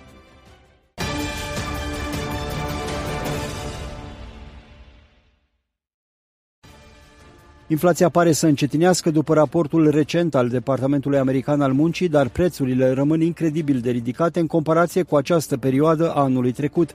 Deși inflația rămâne o mare îngrijorare, în creștere cu 8,5 în iulie față de un an în urmă, administrația Biden încearcă să prezinte o imagine în roz. Cităm, Astăzi am primit vești că economia noastră a avut inflație zero în luna iulie, 0%, a spus președintele Biden. Mark Hemrick, senior, un analist economic la Bankrate, nu este de acord cu punctul de vedere al lui Biden asupra cifrelor inflației. El aduce ca argument pentru afirmația sa că prețurile alimentelor au fost afectate atât de mult cum nu s-a mai văzut în America din anii 1970. Factura la un restaurant a crescut cu 0,7% față de luna trecută și prețurile magazinelor alimentare au crescut cu 1,3%. De exemplu, ouăle s-au scumpit cu 47%. Totuși, economistul Hemrick se arată optimist rezervat în raport cu scăderea firavă a prețurilor la combustibil. Până să revenim la situația din urmă cu un an sau doi, mai este cale lungă.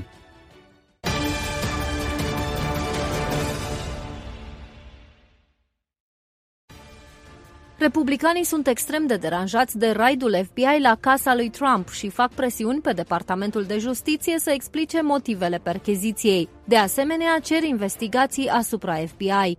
O armare a sistemului de justiție, așa a etichetat fostul președinte Donald Trump raidul de luni al FBI la casa sa din stațiunea Mar-a-Lago, situată în Palm Beach, Florida. Trump se afla în New York în acel moment și, după ce a aflat despre căutare, a lansat o declarație în care compară raidul cu Watergate. Se pare că ancheta face parte dintr-o investigație federală asupra lui Trump despre faptul că, aparent, ar fi luat înregistrări clasificate de la Casa Albă după ce și-a încheiat mandatul.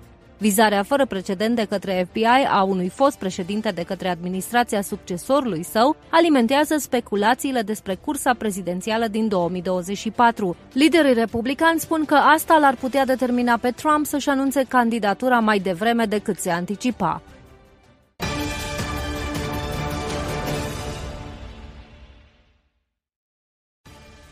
Președintele Tunisiei este Kais Saed, care și-a început mandatul în octombrie 2019. Unii analiști internaționali spun că felul de conducere a lui Kais Saed este unul dictatorial. Cel mai clar gest a fost declararea stării de urgență care este activă din iulie 2021, prin care Saed a dizolvat Parlamentul și guvernează de un an pe baza decretelor prezidențiale. Cea mai recentă manevră a fost organizarea unui referendum, primul din istoria țării, pentru a vota o nouă Constituție, care, potrivit criticilor, va consolida și mai mult poziția lui Sayed, oferind mai multe puteri sub controlul lui. Noua Carta Magna este lipsită de legitimitate deoarece doar 30,5% au mers la vot, Creștinii din Tunisia sunt îngrijorați de prevederile noii Constituții. Deși islamul nu mai este enumerat ca religia statului, totuși noua Constituție prevede că Tunisia face parte din UMA islamică. Statului revine sarcina de a lucra pentru a promova islamul. Noua Constituție prevede că Tunisia este o națiune islamică. Președintele este considerat imam informat, responsabil și infailibil și de încredere. În aceste condiții, abuzurile împotriva creștinilor din Tunisia au mari șanse să nu se diminueze. Mișcarea Chinei către o societate fără numerar este în viziunea mai multor observatori creștini foarte asemănătoare cu profeția biblică a semnului fiarei. De fapt, există multe indicii că întreaga lume este literalmente pregătită pentru acest tip de control guvernamental.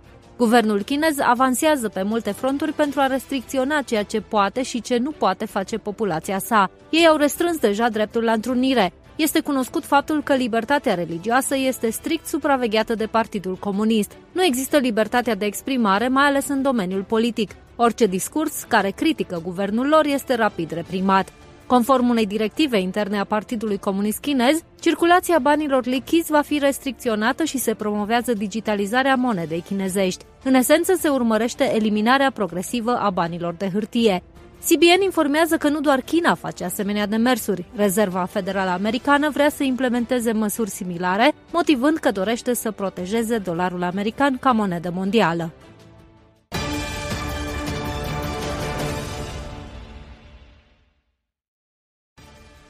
Premierul Yair Lapid a transmis luni seara un mesaj președintelui egiptean Abdel Fattah el-Sisi în care i-a mulțumit pentru eforturile sale ample de a obține o încetare a focului în fâșia Gaza.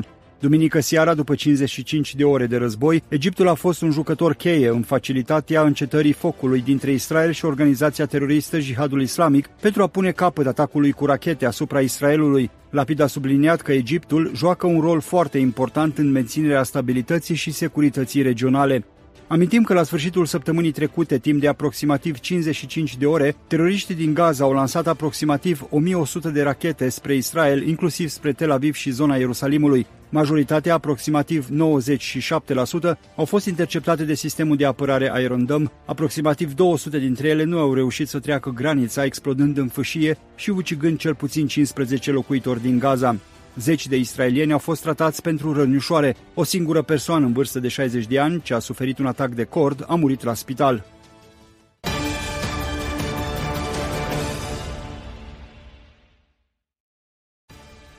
Ambasadorul Israelului la Organizația Națiunilor Unite, Gilad Erdan, a condamnat ipocrizia țărilor care au încercat să critique Israelul pentru faptul că s-a apărat în fața atacului cu rachete și a cerut comunității internaționale să condamne organizația teroristă Jihadul Islamic, susținută și finanțată de Iran. Erdan s-a adresat presei și a prezentat dovezi video care dovedesc că lansarea fără discernământ de rachete ale jihadului islamic a cauzat majoritatea morților palestinienilor nevinovați din Gaza. IDF estimează că cel puțin 15 civili din fâșia Gaza au fost uciși de rachetele lansate greșit de organizația teroristă asupra Israelului. Erdan a mai prezentat dovezi unice despre eforturile armatei israeliene de a reduce daunele colaterale de civili și în mod special copii în timpul operațiunii. Erdani a criticat pe membrii Consiliului de Securitate care au inițiat întâlnirea. Cum ar reacționa Norvegia la un plan al islamiștilor de a trage rachete împotriva civililor din Oslo? Cum ar reacționa Irlanda dacă rachetele jihadiste ar ploua deasupra Dublinului în efortul de a-i distruge pe necredincioși? Cred că știm cu toții răspunsul, a concluzionat Erdan.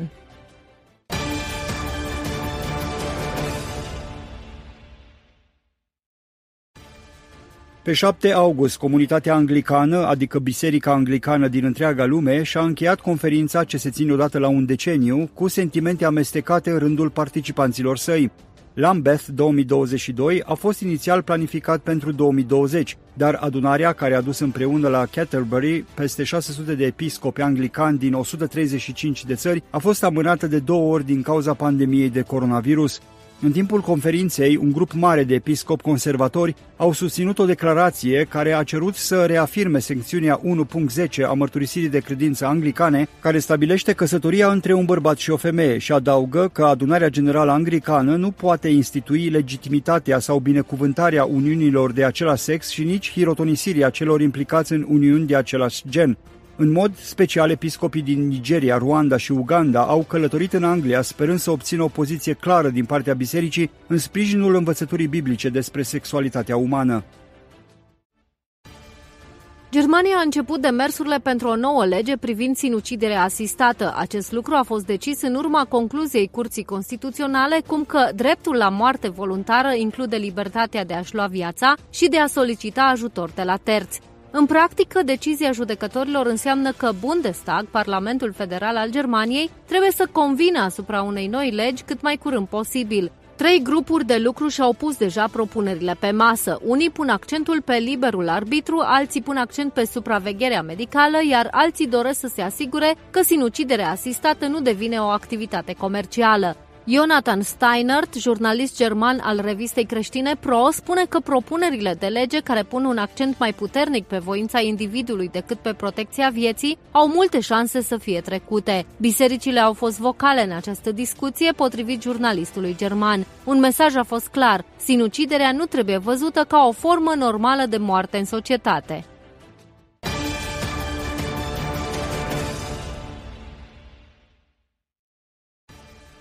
Departamentul American de Justiție a acuzat un bărbat iranian de tentativă de asasinat asupra unor foști oficiali guvernamentali americani. FBI-ul spune că tentativa de crimă i-a vizat pe consilierul pentru securitate națională al fostului președinte Trump, John Bolton, și pe secretarul de stat Mike Pompeo. În octombrie 2021, Sharam Pursafi, un membru de elită al gărzii Revoluției din Iran, i-a oferit un informator FBI 300.000 de dolari pentru a-l elimina pe John Bolton, care fusese consilierul pentru securitate națională al lui Trump. Pursafi, care nu a vizitat niciodată Statele Unite, i-a oferit informatorului încă un milion de dolari dacă ar face o lovitură suplimentară asupra unui alt oficial de rang înalt al administrației Trump. Wall Street Journal spune că ținta vizată a fost fostul secretar de stat Mike Pompeo. Ambele atentate au fost dejucate. Amintim că în prezent se încearcă din partea comunității europene o revenire la masa dialogului asupra programului nuclear iranian. Revigorarea fostului acord este și mai grea din cauza acestor acuzații de tentative de asasinat din partea Iranului asupra unor oficiali americani.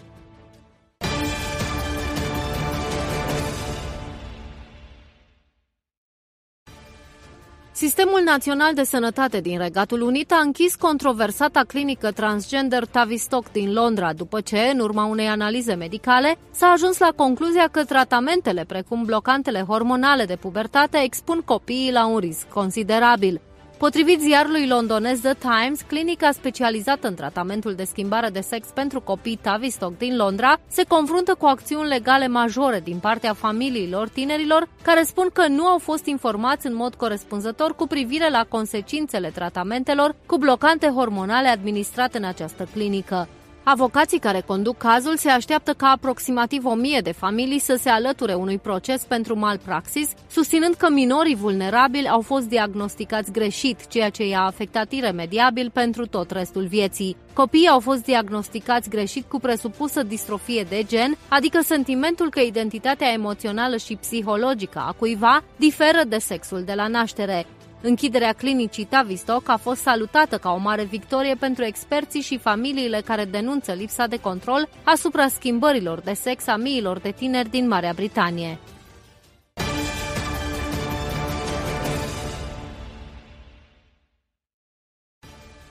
La începutul lunii august, suspecți teroriști musulmani din nordul Nigeriei au ucis un creștin de 86 de ani în casa sa și au răpit alte două persoane care au fost eliberate ulterior, probabil după ce au fost făcute plățile răscumpărării, conform Morning Star News. Bărbați înarmați l-au ucis pe Daniel Atai în propria sa casă, în satul predominant creștin Hancock, statul Kaduna, la scurt timp după ora 23, potrivit fiului său Filip Iatai, care a spus că atacatorii au răpit-o vineri pe nepoata lui, Brenda, în vârstă de 21 de ani. Teroriștii au intrat cu forța în casa lor în timp ce dormeau, l-au împușcat pe tatăl nostru și mi-au răpit nepoata, a spus Iatai pentru Morning Star News. Mi-au sunat miercuri dimineața cerând o răscumpărare înainte ca nepoata mea să poată fi eliberată. Deși nu a dezvăluit dacă a fost plătită o răscumpărare, familia tinerei a confirmat pe 5 august că nepoata a fost eliberată. O a doua persoană răpită și eliberată ulterior a fost creștinul Amos McBon, rectorul Școlii Federale de Statistică din Bangkok. Potrivit raportului Open Doors, Nigeria este pe locul 2 după China la numărul de biserici atacate, cu 470 de cazuri anul acesta. Într-o declarație semnată de Consiliul său de Administrație și publicată pe profilul său de Facebook, Biserica Creștină Pentecostală din Cuba declară că a renunțat oficial la calitatea de membru al Consiliului Bisericilor din Cuba. Consiliul Bisericilor din Cuba este o platformă ecumenică cubaneză legată și controlată de Comitetul Central al Partidului Comunist. Acest organism controlează toate activitățile religioase oficiale de pe insulă și reduce la tăcere bisericile evanghelice independente care nu sunt de acord cu politicile sale. Biserica creștină pentecostală subliniază că obiectivele sinodului din Cuba sunt în contradicție cu înțelesul scripturilor. Respingem orice declarație care nu respectă doctrinele istorice ale instituției noastre. Pastorul Mario Felix Leonard, care reprezintă comunitatea pentecostală, a declarat pentru Radio Television Marti că decizia a fost luată cu luni în urmă, iar acum este oficială. Din câte știm, există și alte confesiuni care urmează să-și anunțe retragerea în zilele următoare.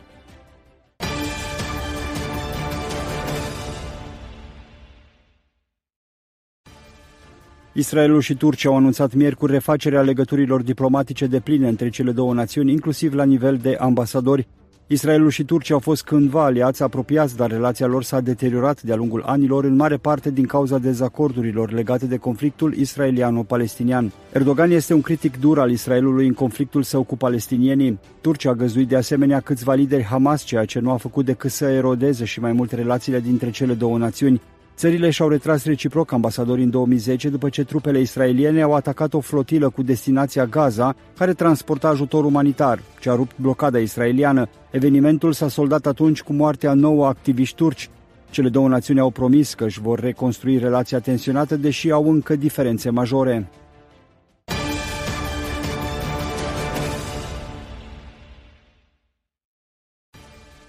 Conducerea Israelului a condamnat ferm remarcile făcute de liderul autorității palestiniene Mahmoud Abbas, care acuza Israelul că a comis 50 de holocausturi împotriva palestinienilor de-a lungul anilor. Politicienii israelieni au numit remarcile drept disprețuitoare și o rușine morală.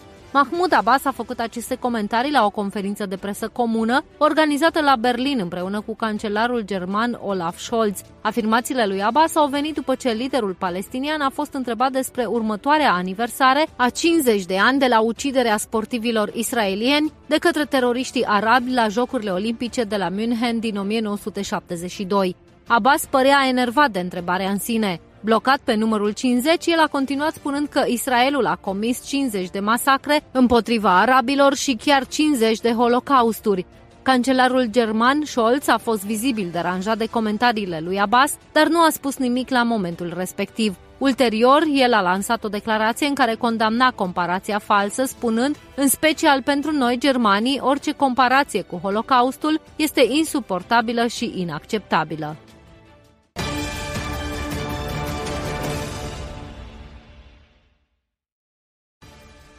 Purtătorul de cuvânt al Seminarului Teologic Baptist Ucrainian, pastorul bisericii din Liv, Iaroslav Piț, a declarat că, cităm, de când a început războiul, de șase luni deja, au pierdut aproximativ 400 de biserici baptiste.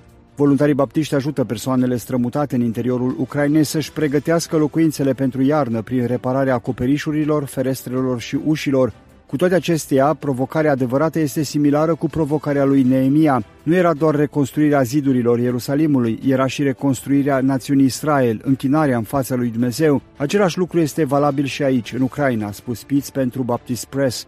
Uniunea Baptistă Ucrainiană a raportat că zeci de pastori ai celor aproximativ 2300 de biserici baptiste din Ucraina au fost forțați să părăsească multe zone distruse de război. Se face apel la rugăciune pentru pace și încetarea bombardamentelor. 500 de angajați din domeniul sănătății care au fost concediați pentru că nu au primit vaccinare anticovid au câștigat o victorie majoră. Liberty Council a anunțat un acord istoric de 10,3 milioane de dolari în primul proces de acest fel din America. Acțiunea a fost intentată împotriva sistemului de sănătate din Illinois de către cunoscuta firmă de avocatură non-profit pentru drepturile religioase, Liberty Council. Vicepreședintele Liberty Council, Horatio Miheț, a declarat pentru CBN că această înțelegere ar trebui să servească drept avertisment puternic pentru angajatorii din America asupra faptului că nu pot refuza să îi accepte pe cei care au obiecții religioase sincere față de obligativitatea de vaccinare forțată. Această victorie este așteptată să fie prima dintr-un lung șir de acțiuni în instanță față de abuzurile măsurilor de vaccinare obligatorie ce vor fi depuse de foști angajați concediați din cauza neacceptării de scutiri religioase.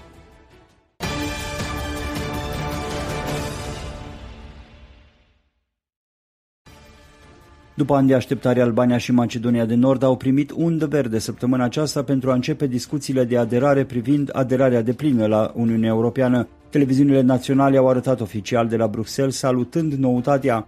După luni ani de așteptare, macedonienii nu mai sunt atât de entuziasmați de aderarea la Uniunea Europeană ca în 2005, când au depus cererea de aderare. Albania a primit statutul de candidat în 2014. Negocierile cu Grecia și Bulgaria au fost anevoioase și au obosit cetățenii, mai ales pe cei macedonieni.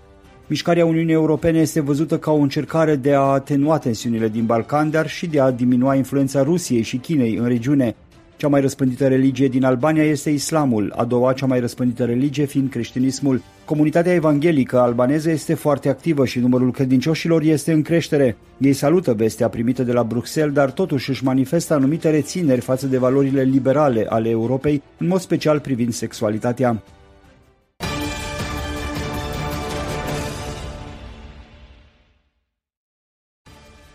Iranul a arestat zeci de membri ai sectei religioase Bahai, susținând că spionează pentru Israel. Într-o declarație recentă, Ministerul de Informații al Iranului a anunțat arestarea mai multor Bahai și a acuzat de legături cu Bait al-Adl, instituția administrativă Bahai din Haifa, Israel. Portalul de știri Iran International a raportat că trei foști directori ai comunității iraniene Bahai s-au numărat printre cei care au fost arestați la Teheran și Karaj. Comunitatea Bahai la nivel mondial a declarat că Teheranul și-a intensificat campania sistematică de suprimare a minorității religioase în ultimele săptămâni, fie arestând, chemând în instanță și investigând, fie închizând afacerile a cel puțin 20 de cetățeni Bahai. Constituția din 1979 a Republicii Islamice recunoaște doar islamismul, creștinismul, iudaismul și zoroastrismul. Guvernul iranian susține că credința Bahai nu este o religie, ci o organizație politică. Iranul face eforturi mari pentru a demonstra propriilor cetățeni cât de eficiente sunt măsurile lor în combaterea spionajului israelian, fără să ofere argumente credibile.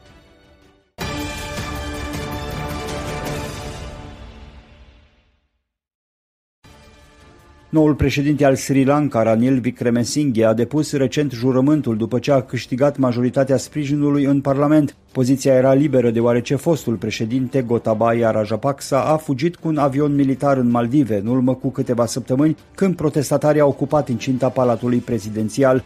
Una dintre primele măsuri ale lui Vikremesinghe a fost aprobarea stării de urgență, care dă mai multe puteri președintelui, mai ales în fața protestelor ce continuă în țară. Organizații precum Amnesty International au cerut încetarea imediată a violenței împotriva populației din Sri Lanka.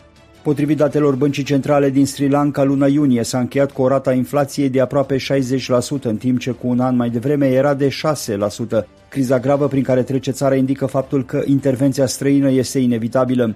În mijlocul acestei situații, Biserica Evanghelică a susținut protestele pașnice și este implicată în furnizarea de ajutor imediat pentru oamenii săraci. Evanghelicii fac apel la creștinii din întreaga lume să se roage pentru stabilitatea politică și economică în țară.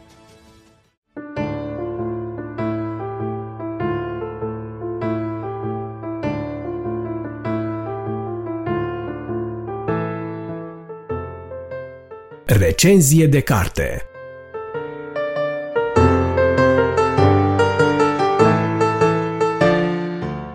Bun găsit, dragi ascultători! Eu sunt Bogdan Suciu și cu ajutorul lui Dumnezeu, pentru următoarele câteva minute, am bucuria să fiu gazda dumneavoastră, adresându-vă o nouă invitație la lectură, sub forma unei recenzii de carte creștină. Autorul despre care vă propun să discutăm cu prilejul acestui episod este C.S. Lewis, la care am făcut referire și în contextul episoadelor anterioare ale revistei Lumina Vieții. Pentru aceia dintre dumneavoastră care sunteți poate mai puțin familiarizați cu activitatea lui C.S. Lewis, care au zis poate pentru prima dată vorbindu-se despre acesta, sau care nu ați avut ocazia să urmăriți ultimele episoade ale revistei, voi menționa pe scurt câteva informații legate de viața acestui autor și de activitatea sa literară. Așadar, C.S. Lewis a fost un profesor universitar din Marea Britanie, a predat la Magdalen College și Oxford College și a desfășurat o activitate bogată de cercetare, în special în ceea ce privește medievistica, literatura medievală,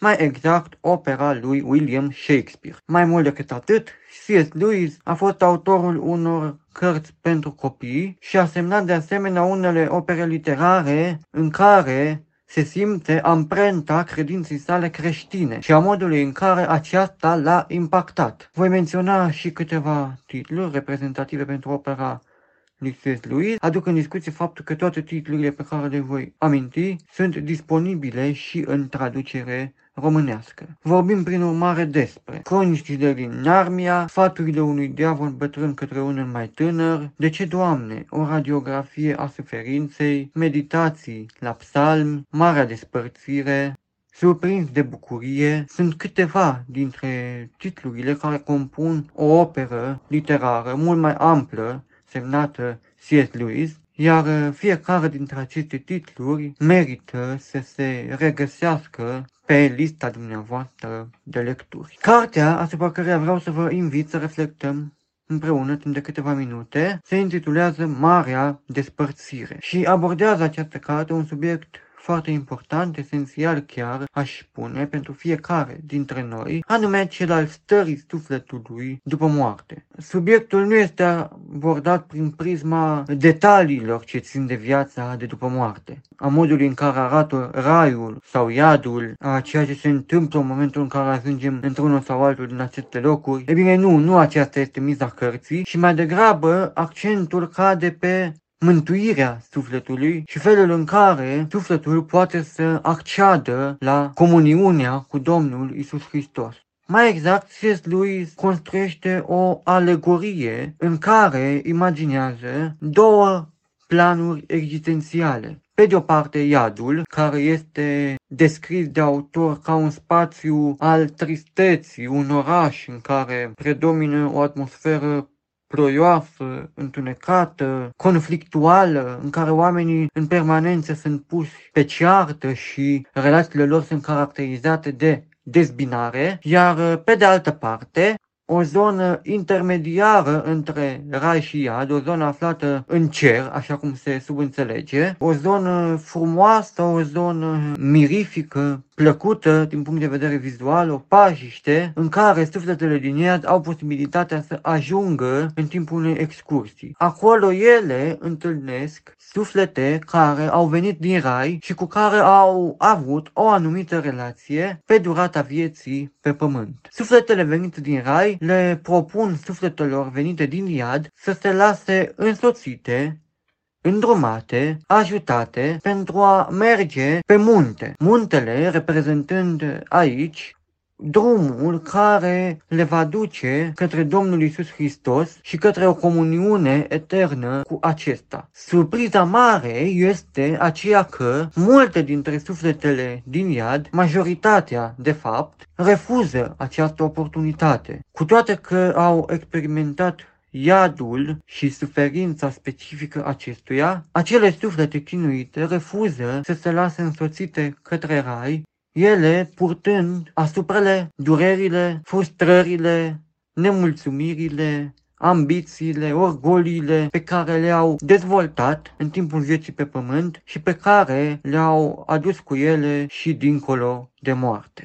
Ideea pe care o rețin din această alegorie propusă de C.S. Lewis și care, din punctul meu de vedere, este cutremurătoare și de luat în considerare cu toată seriozitatea, este aceea că sufletul, în timp ce trăiește pe pământ, în timp ce construiește diferite interacțiuni cu oamenii și are diferite experiențe, acumulează un anumit bagaj, o anumită încărcătură, ce poate fi compusă fie din frustrări, din dezamăgiri, din fapte reprobabile sau poate fi constituită această încărcătură din relații armonioase cu ceilalți oameni, din gesturi și atitudini ale iubirii pe care Domnul Isus Hristos le propune celor care îl urmează. Oricare e bagajul pe care aceste suflete îl acumulează, acest bagaj este purtat și dincolo de moarte și decide acest bagaj felul în care ne vom petrece eternitatea. O altă idee este aceea că iadul nu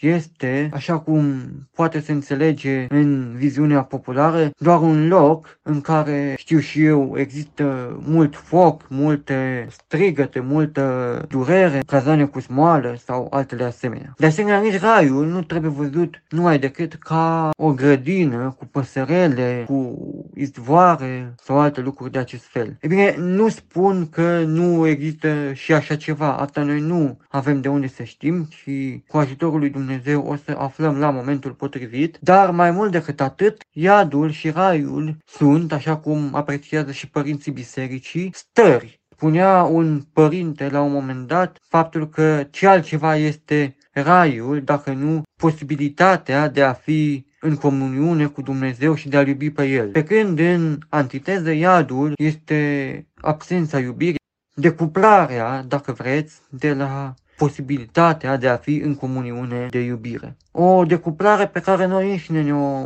producem prin faptele pe care le facem, prin atitudinile pe care le cultivăm și le avem de-a lungul vieții. Acestea sunt câteva considerații personale pe marginea cărții lui C.S. Lewis. Vă las bucuria să o descoperiți dumneavoastră într-o manieră mai detaliată, să o lecturați și să extrageți propriile concluzii. Voi încheia scurta mea intervenție menționând faptul că această carte, Marea Despărțire, scrisă de C.S. Lewis, este accesibilă și ascultătorilor nevăzători ai revistei Lumina Vieții, aceasta fiind digitalizată la Oradea. Acestea fiind spuse, vă mulțumesc pentru atenția acordată, iar cu speranța că veți accepta invitația mea la lectură, vă dau întâlnire și data viitoare la o nouă recenzie de carte.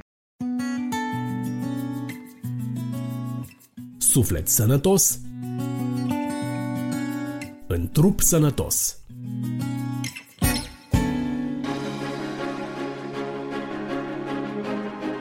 Bun găsit, dragi ascultători! Sunt Carolina Gleveșeanu și astăzi la rubrica de sănătate vă invit să spicuim din cartea Boli evitabile de Macmillan. Șase ei au de plătit diavolului. Clic, clic, clic.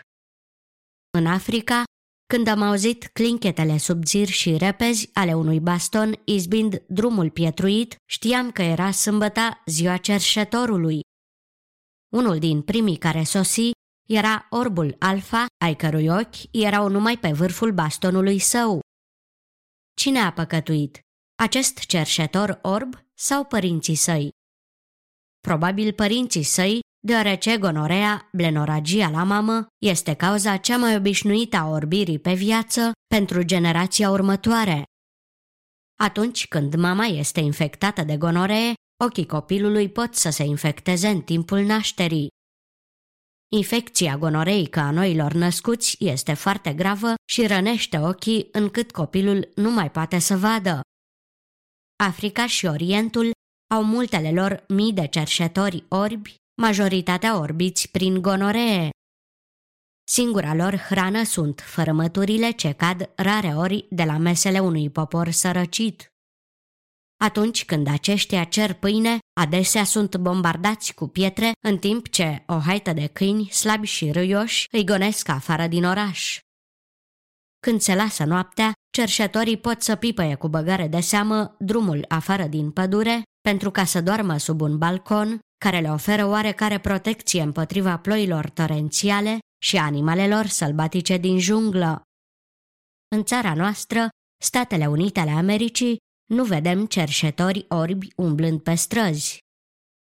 În schimb, ei își pipăie ușor cu mâna calea din jurul coridoarelor din azilurile noastre. Nu sunt mulți ani de când circa 90% din orbii azilurilor noastre erau acolo din cauza gonoreei. Azi, în regiunile unde nitratul de argint nu există, pierderea vederii la noi născuți este într-adevăr colosală din cauza acestei calamități venerice. Cât de tragic este faptul că sute de mii de oameni orbi, fără siguranță, trebuie să plătească diavolului pentru păcatele părinților lor. Sifilisul este de asemenea cauza că se nasc copii chinuiți și morți. Dacă un copil infectat trăiește, el poate să rămână cu diferite defecte fizice sau mentale. Prețul nu este plătit de acești copii cu deficiențe mentale, ei nu-și cunosc necazul, dar este plătit scump și amar de părinții lor, care privesc cu remușcări zilnic și toată viața la copiii lor, deformați și nesănătoși. În anul 1946, un articol medical raporta starea lucrurilor din Statele Unite ale Americii. S-a estimat că în fiecare an mai mult de 50.000 de copii se nasc cu sifilis congenital, Harold Thomas Hyman, An Integrated Practice of Medicine, Philadelphia W.B. Saunders School, 1946, pagina 332. Este neîndoios că penicilina a redus această cifră cu foarte mult. Unii din acești copii ruinați păstrează urme în corpurile lor și mințile lor, care arată consecințele grave ale caracterului distrugător al sifilisului. Ei confirmă veracitatea avertismentului scripturii de pedepsire divină fără de legii părinților în copii și în copiii copiilor până în al treilea și al patrulea neam, Exod 34, 7. În total, știința medicală cunoaște cinci boli venerice cu urmări de complicații debilitare. Nu voi uita curând primul caz de gâtuire a canalului urinar uretrei pe care l-am văzut în timp ce eram în Africa. Victima era un om în vârstă de 30 de ani. Problema lui era că de mulți ani urina nu putea să treacă prin canalul normal, Blocarea canalului era pricinuită de o infecție contractată în urma unei dragoste. Urina, astfel obstrucționată, a săpat alte mici canale la stinghie în jurul scrotului. Era, într-adevăr, un aspect jalnic. El a găsit că această plată față de diavolul era o afacere prea costisitoare. Uneori femeile au de plătit un preț și mai mare ca bărbații. Acum câteva decenii, prelegerea introductivă a unui profesor ginecolog, boli de femei, ținută în fața studenților săi, cuprindea o declarație de felul următor. Blestemați ziua în care o femeie intră în cabinetul vostru cu o boală inflamatorie a pelvisului. El a făcut declarația luând în considerare suferința îngrozitoare și invaliditatea pe toată viața pe care gonorea o poate produce femeii, Gonococul, după provocarea unei vaginite purulente în profunzime, se răspândește în sus prin uter, la trompe, ovare și la cavitatea abdominală. De aici rezultă febră ridicată, vomitări și durere abdominale cumplite din cauza peritonitei localizate și a formării abcesului. După câteva săptămâni de dureri cumplite, femeia are un răstimp foarte scurt de repetare a acelorași simptome și chinuri. Cronicile arată că sănătatea șubrădă, neputința, suferința, sterilitatea, nefericirea și moartea prematură pricinuite de gonoree în regiunile înapoiate ale lumii se cifrează încă la milioane de oameni. Acești oameni au de plătit diavolului din cauza că ei nu au acordat nicio atenție cuvântului lui Dumnezeu. Să nu curvim cum au făcut unii dintre ei, așa că într-o singură zi au căzut 23 de mii, 1 Corinteni 10, 8.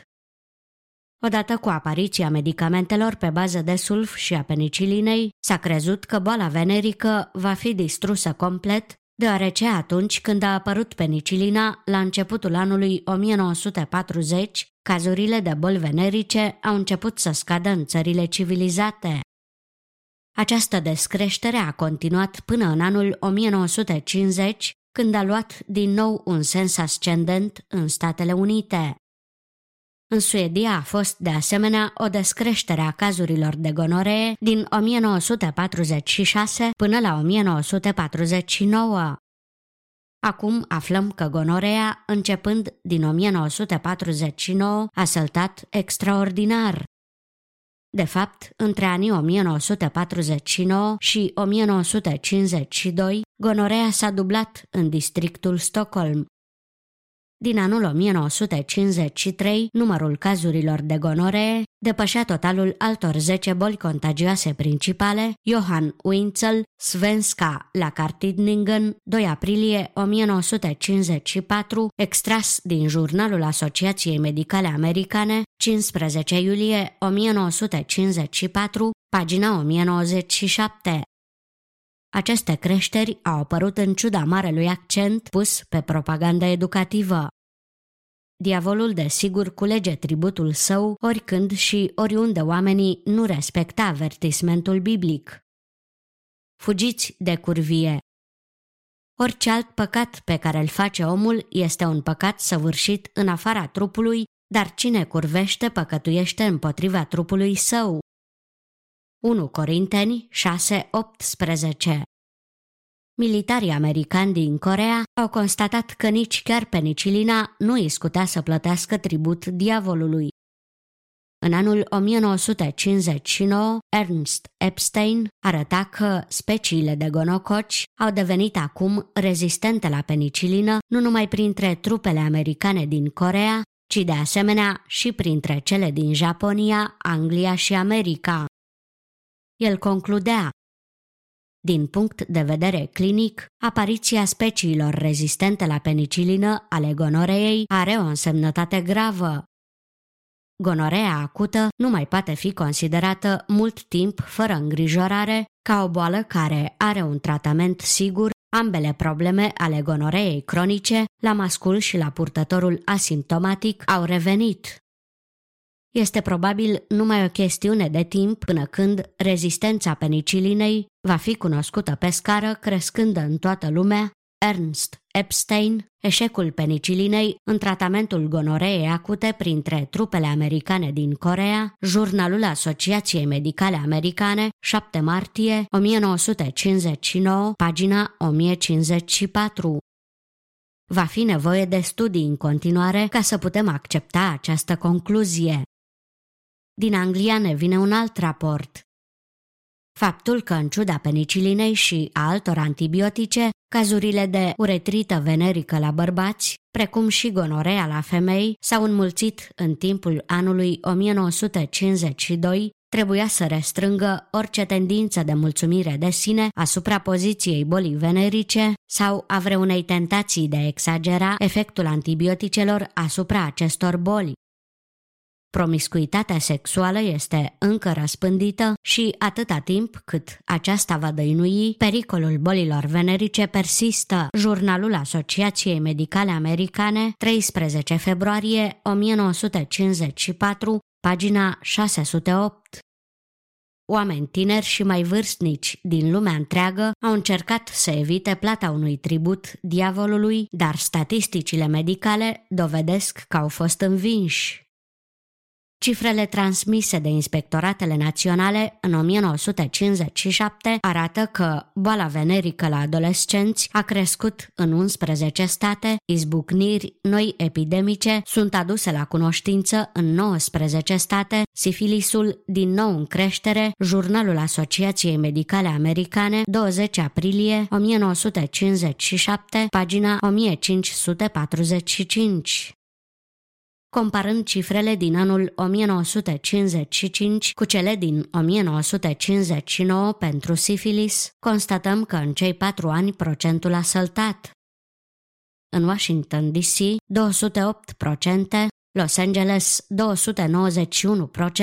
Houston 378 de procente, San Francisco 591 de procente, în timp ce la New Orleans procentul s-a urcat până la nori la 818 procente. Howard Whitman, Sclavie libertății sexuale, Better Homes and Gardens, iunie 1957, pagina 59. Cauza principală a creșterii este atribuită declinului standardului moral. Există un alt mit care mai persistă că boala venerică poate fi prevenită dacă se folosește inteligența. O fată care avea relații sexuale numai cu un singur prieten credea că este sănătoasă. S a fost grozav șocată când doctorul ei i-a spus că era infectată. Un urmăritor veneric a dat în vileag următoarele. Băiatul a avut tovărășie cu încă o singură fată. Dar această fată a avut relații cu alți cinci bărbați care la rândul lor au fost cu 19 femei, unele din ele prostituate. Fata care credea că mediul său înconjurător s-a limitat la o singură persoană a avut contact prin el cu cel puțin alți 92 de inși, Silvanus M. Duval, Ficțiune și fapte despre sex, Reader's Digest, iunie 1960, pagina 128 casele oficiale de prostituție, ai căror locatari sunt examinați medical, nu previn boala venerică așa cum odată se credea. În momentul de față se măresc răspândirea acestor boli.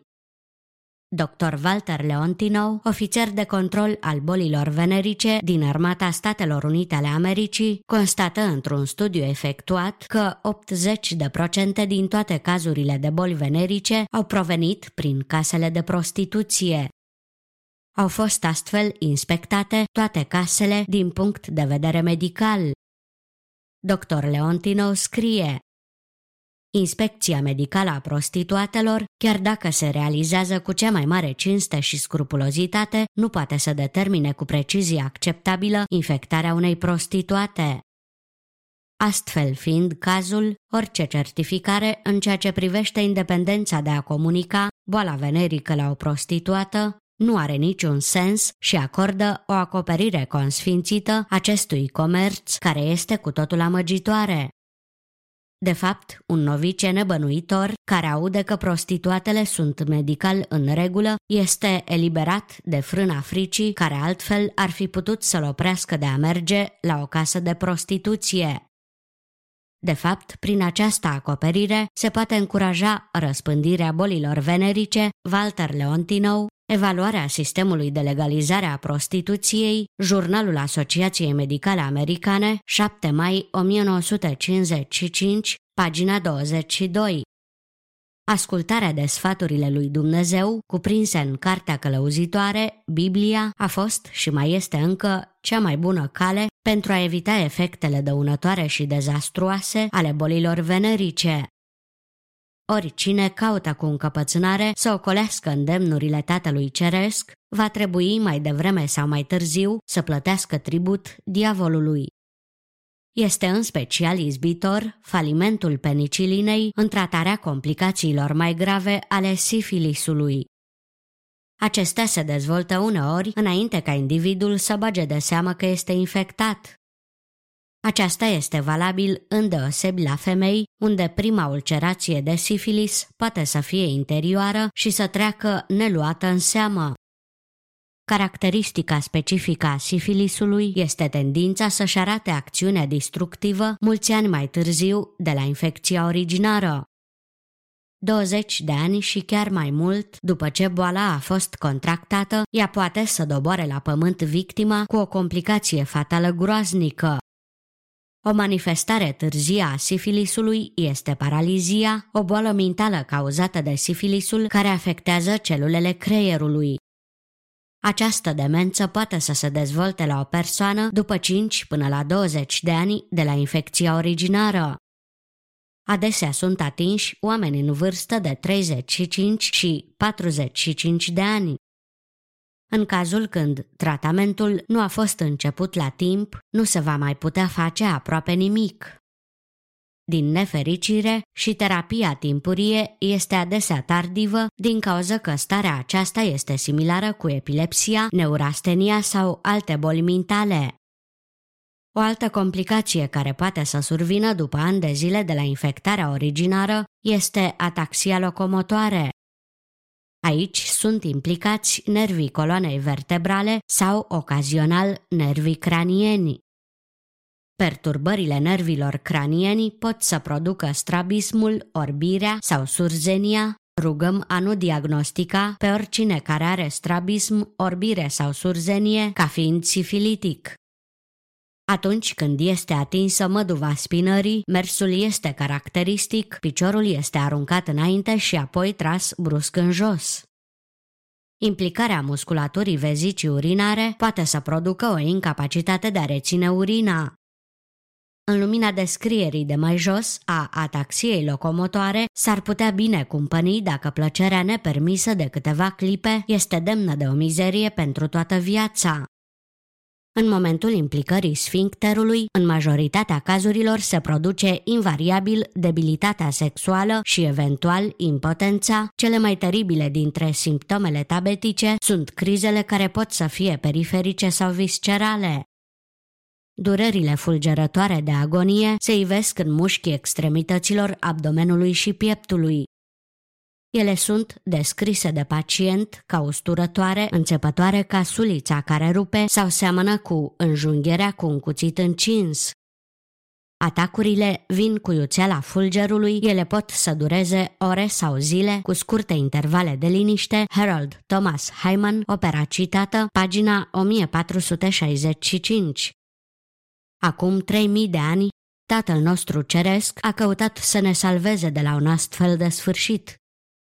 Fiule, ia minte la înțelepciunea mea și pleacă urechea la învățătura mea ca să fii cu chipzuință și să ai cunoștință căci buzele femeii străine strecoară miere și cerul gurii sale este mai lunecos decât unt de lemnul, dar la urmă este amară ca pelinul, ascuțită ca o sabie cu două tăișuri și acum, fiilor, ascultați-mă și nu vă abateți de la cuvintele gurii mele, depărtează-te de drumul care duce la ea și nu te apropia de ușa casei ei, ca nu cumva să-ți dai altora vlaga ta și să zici, cum a disprețuit inima mea mustrarea, cum am putut să nu ascult glasul învățătorilor mei și să nu iau aminte la cei ce mă învățau? Proverbe 5, 1, 13 Domnul nu numai că a dat multe avertismente pentru a ajuta omenirea, dar Isus transformă și întărește pe oricine prin energia și puterea Duhului Sfânt, încât omul nu mai are nicio scuză valabilă pentru căderea în păcatul sexual.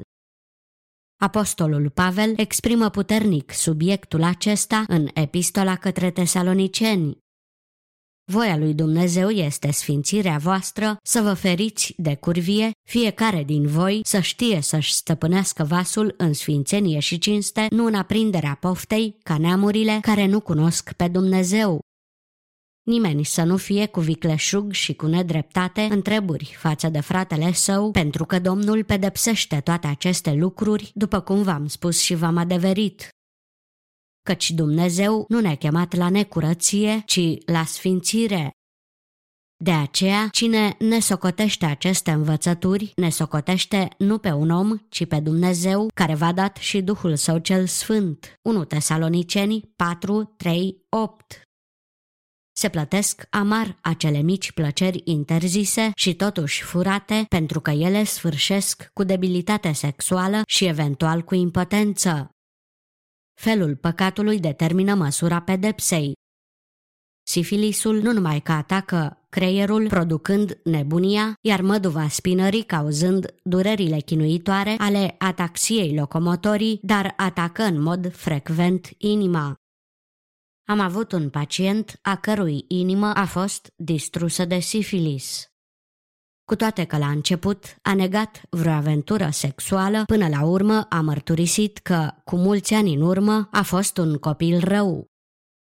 În Statele Unite, în anul 1945, procentul de mortalitate din cauza sifilisului cardiovascular a fost, după cum se crede, de 40.000 de decese. Harold Thomas Hyman, opera citată, pagina 332. Apariția penicilinei a redus această cifră, dar citim că în anul 1953 tratamentul sifilisului cardiovascular rămâne nesatisfăcător din cauza că el determină schimbările patologice. RH Kampmeier, gestionarea sifilisului în medicina modernă, 15 iulie 1953, pagina 88 în ciuda penicilinei, în ciuda clinicilor de boli venerice și în ciuda programelor de educare, Serviciul Sănătății Publice din Statele Unite ale Americii raportează că în anul 1957 au fost un milion de cazuri proaspete de gonoree. Dacă în Statele Unite se prezintă această situație, unde avem o mulțime de antibiotice la îndemână, ne putem imagina care este situația printre masele largi ale populației din întreaga lume, unde mulți sunt lipsiți de îngrijirea medicală, de cunoștințe și de antibiotice. Cu toată cunoștința și experiența dobândită, știința medicală este incapabilă să rezolve problema bolilor venerice din lumea întreagă cu milenii înaintea microscopului și înainte ca omul să fi cunoscut metoda de transmitere a bolilor venerice, Dumnezeu a știut totul despre acestea și a dat omului singurul mod realizabil de prevenire a acestor ucigași și distrugători universali. Isus a afirmat clar că de la început tatăl nostru a rânduit ca un bărbat și o femeie să constituie un sâmbure familiar, Marcu 10, 4, 9. Acest cuplu de doi, exclusiv doi, constituie un ansamblu familiar așa de unic, atât de diferit de planurile omenești și așa de eficace în prevenirea multiplelor complicații ale oribilelor boli venerice, încât suntem din nou siliți să recunoaștem încă un adevăr medical inspirat din Biblie. Poșta redacției Așadar, iată-ne ajuns și la finalul acestui număr, dragi ascultători.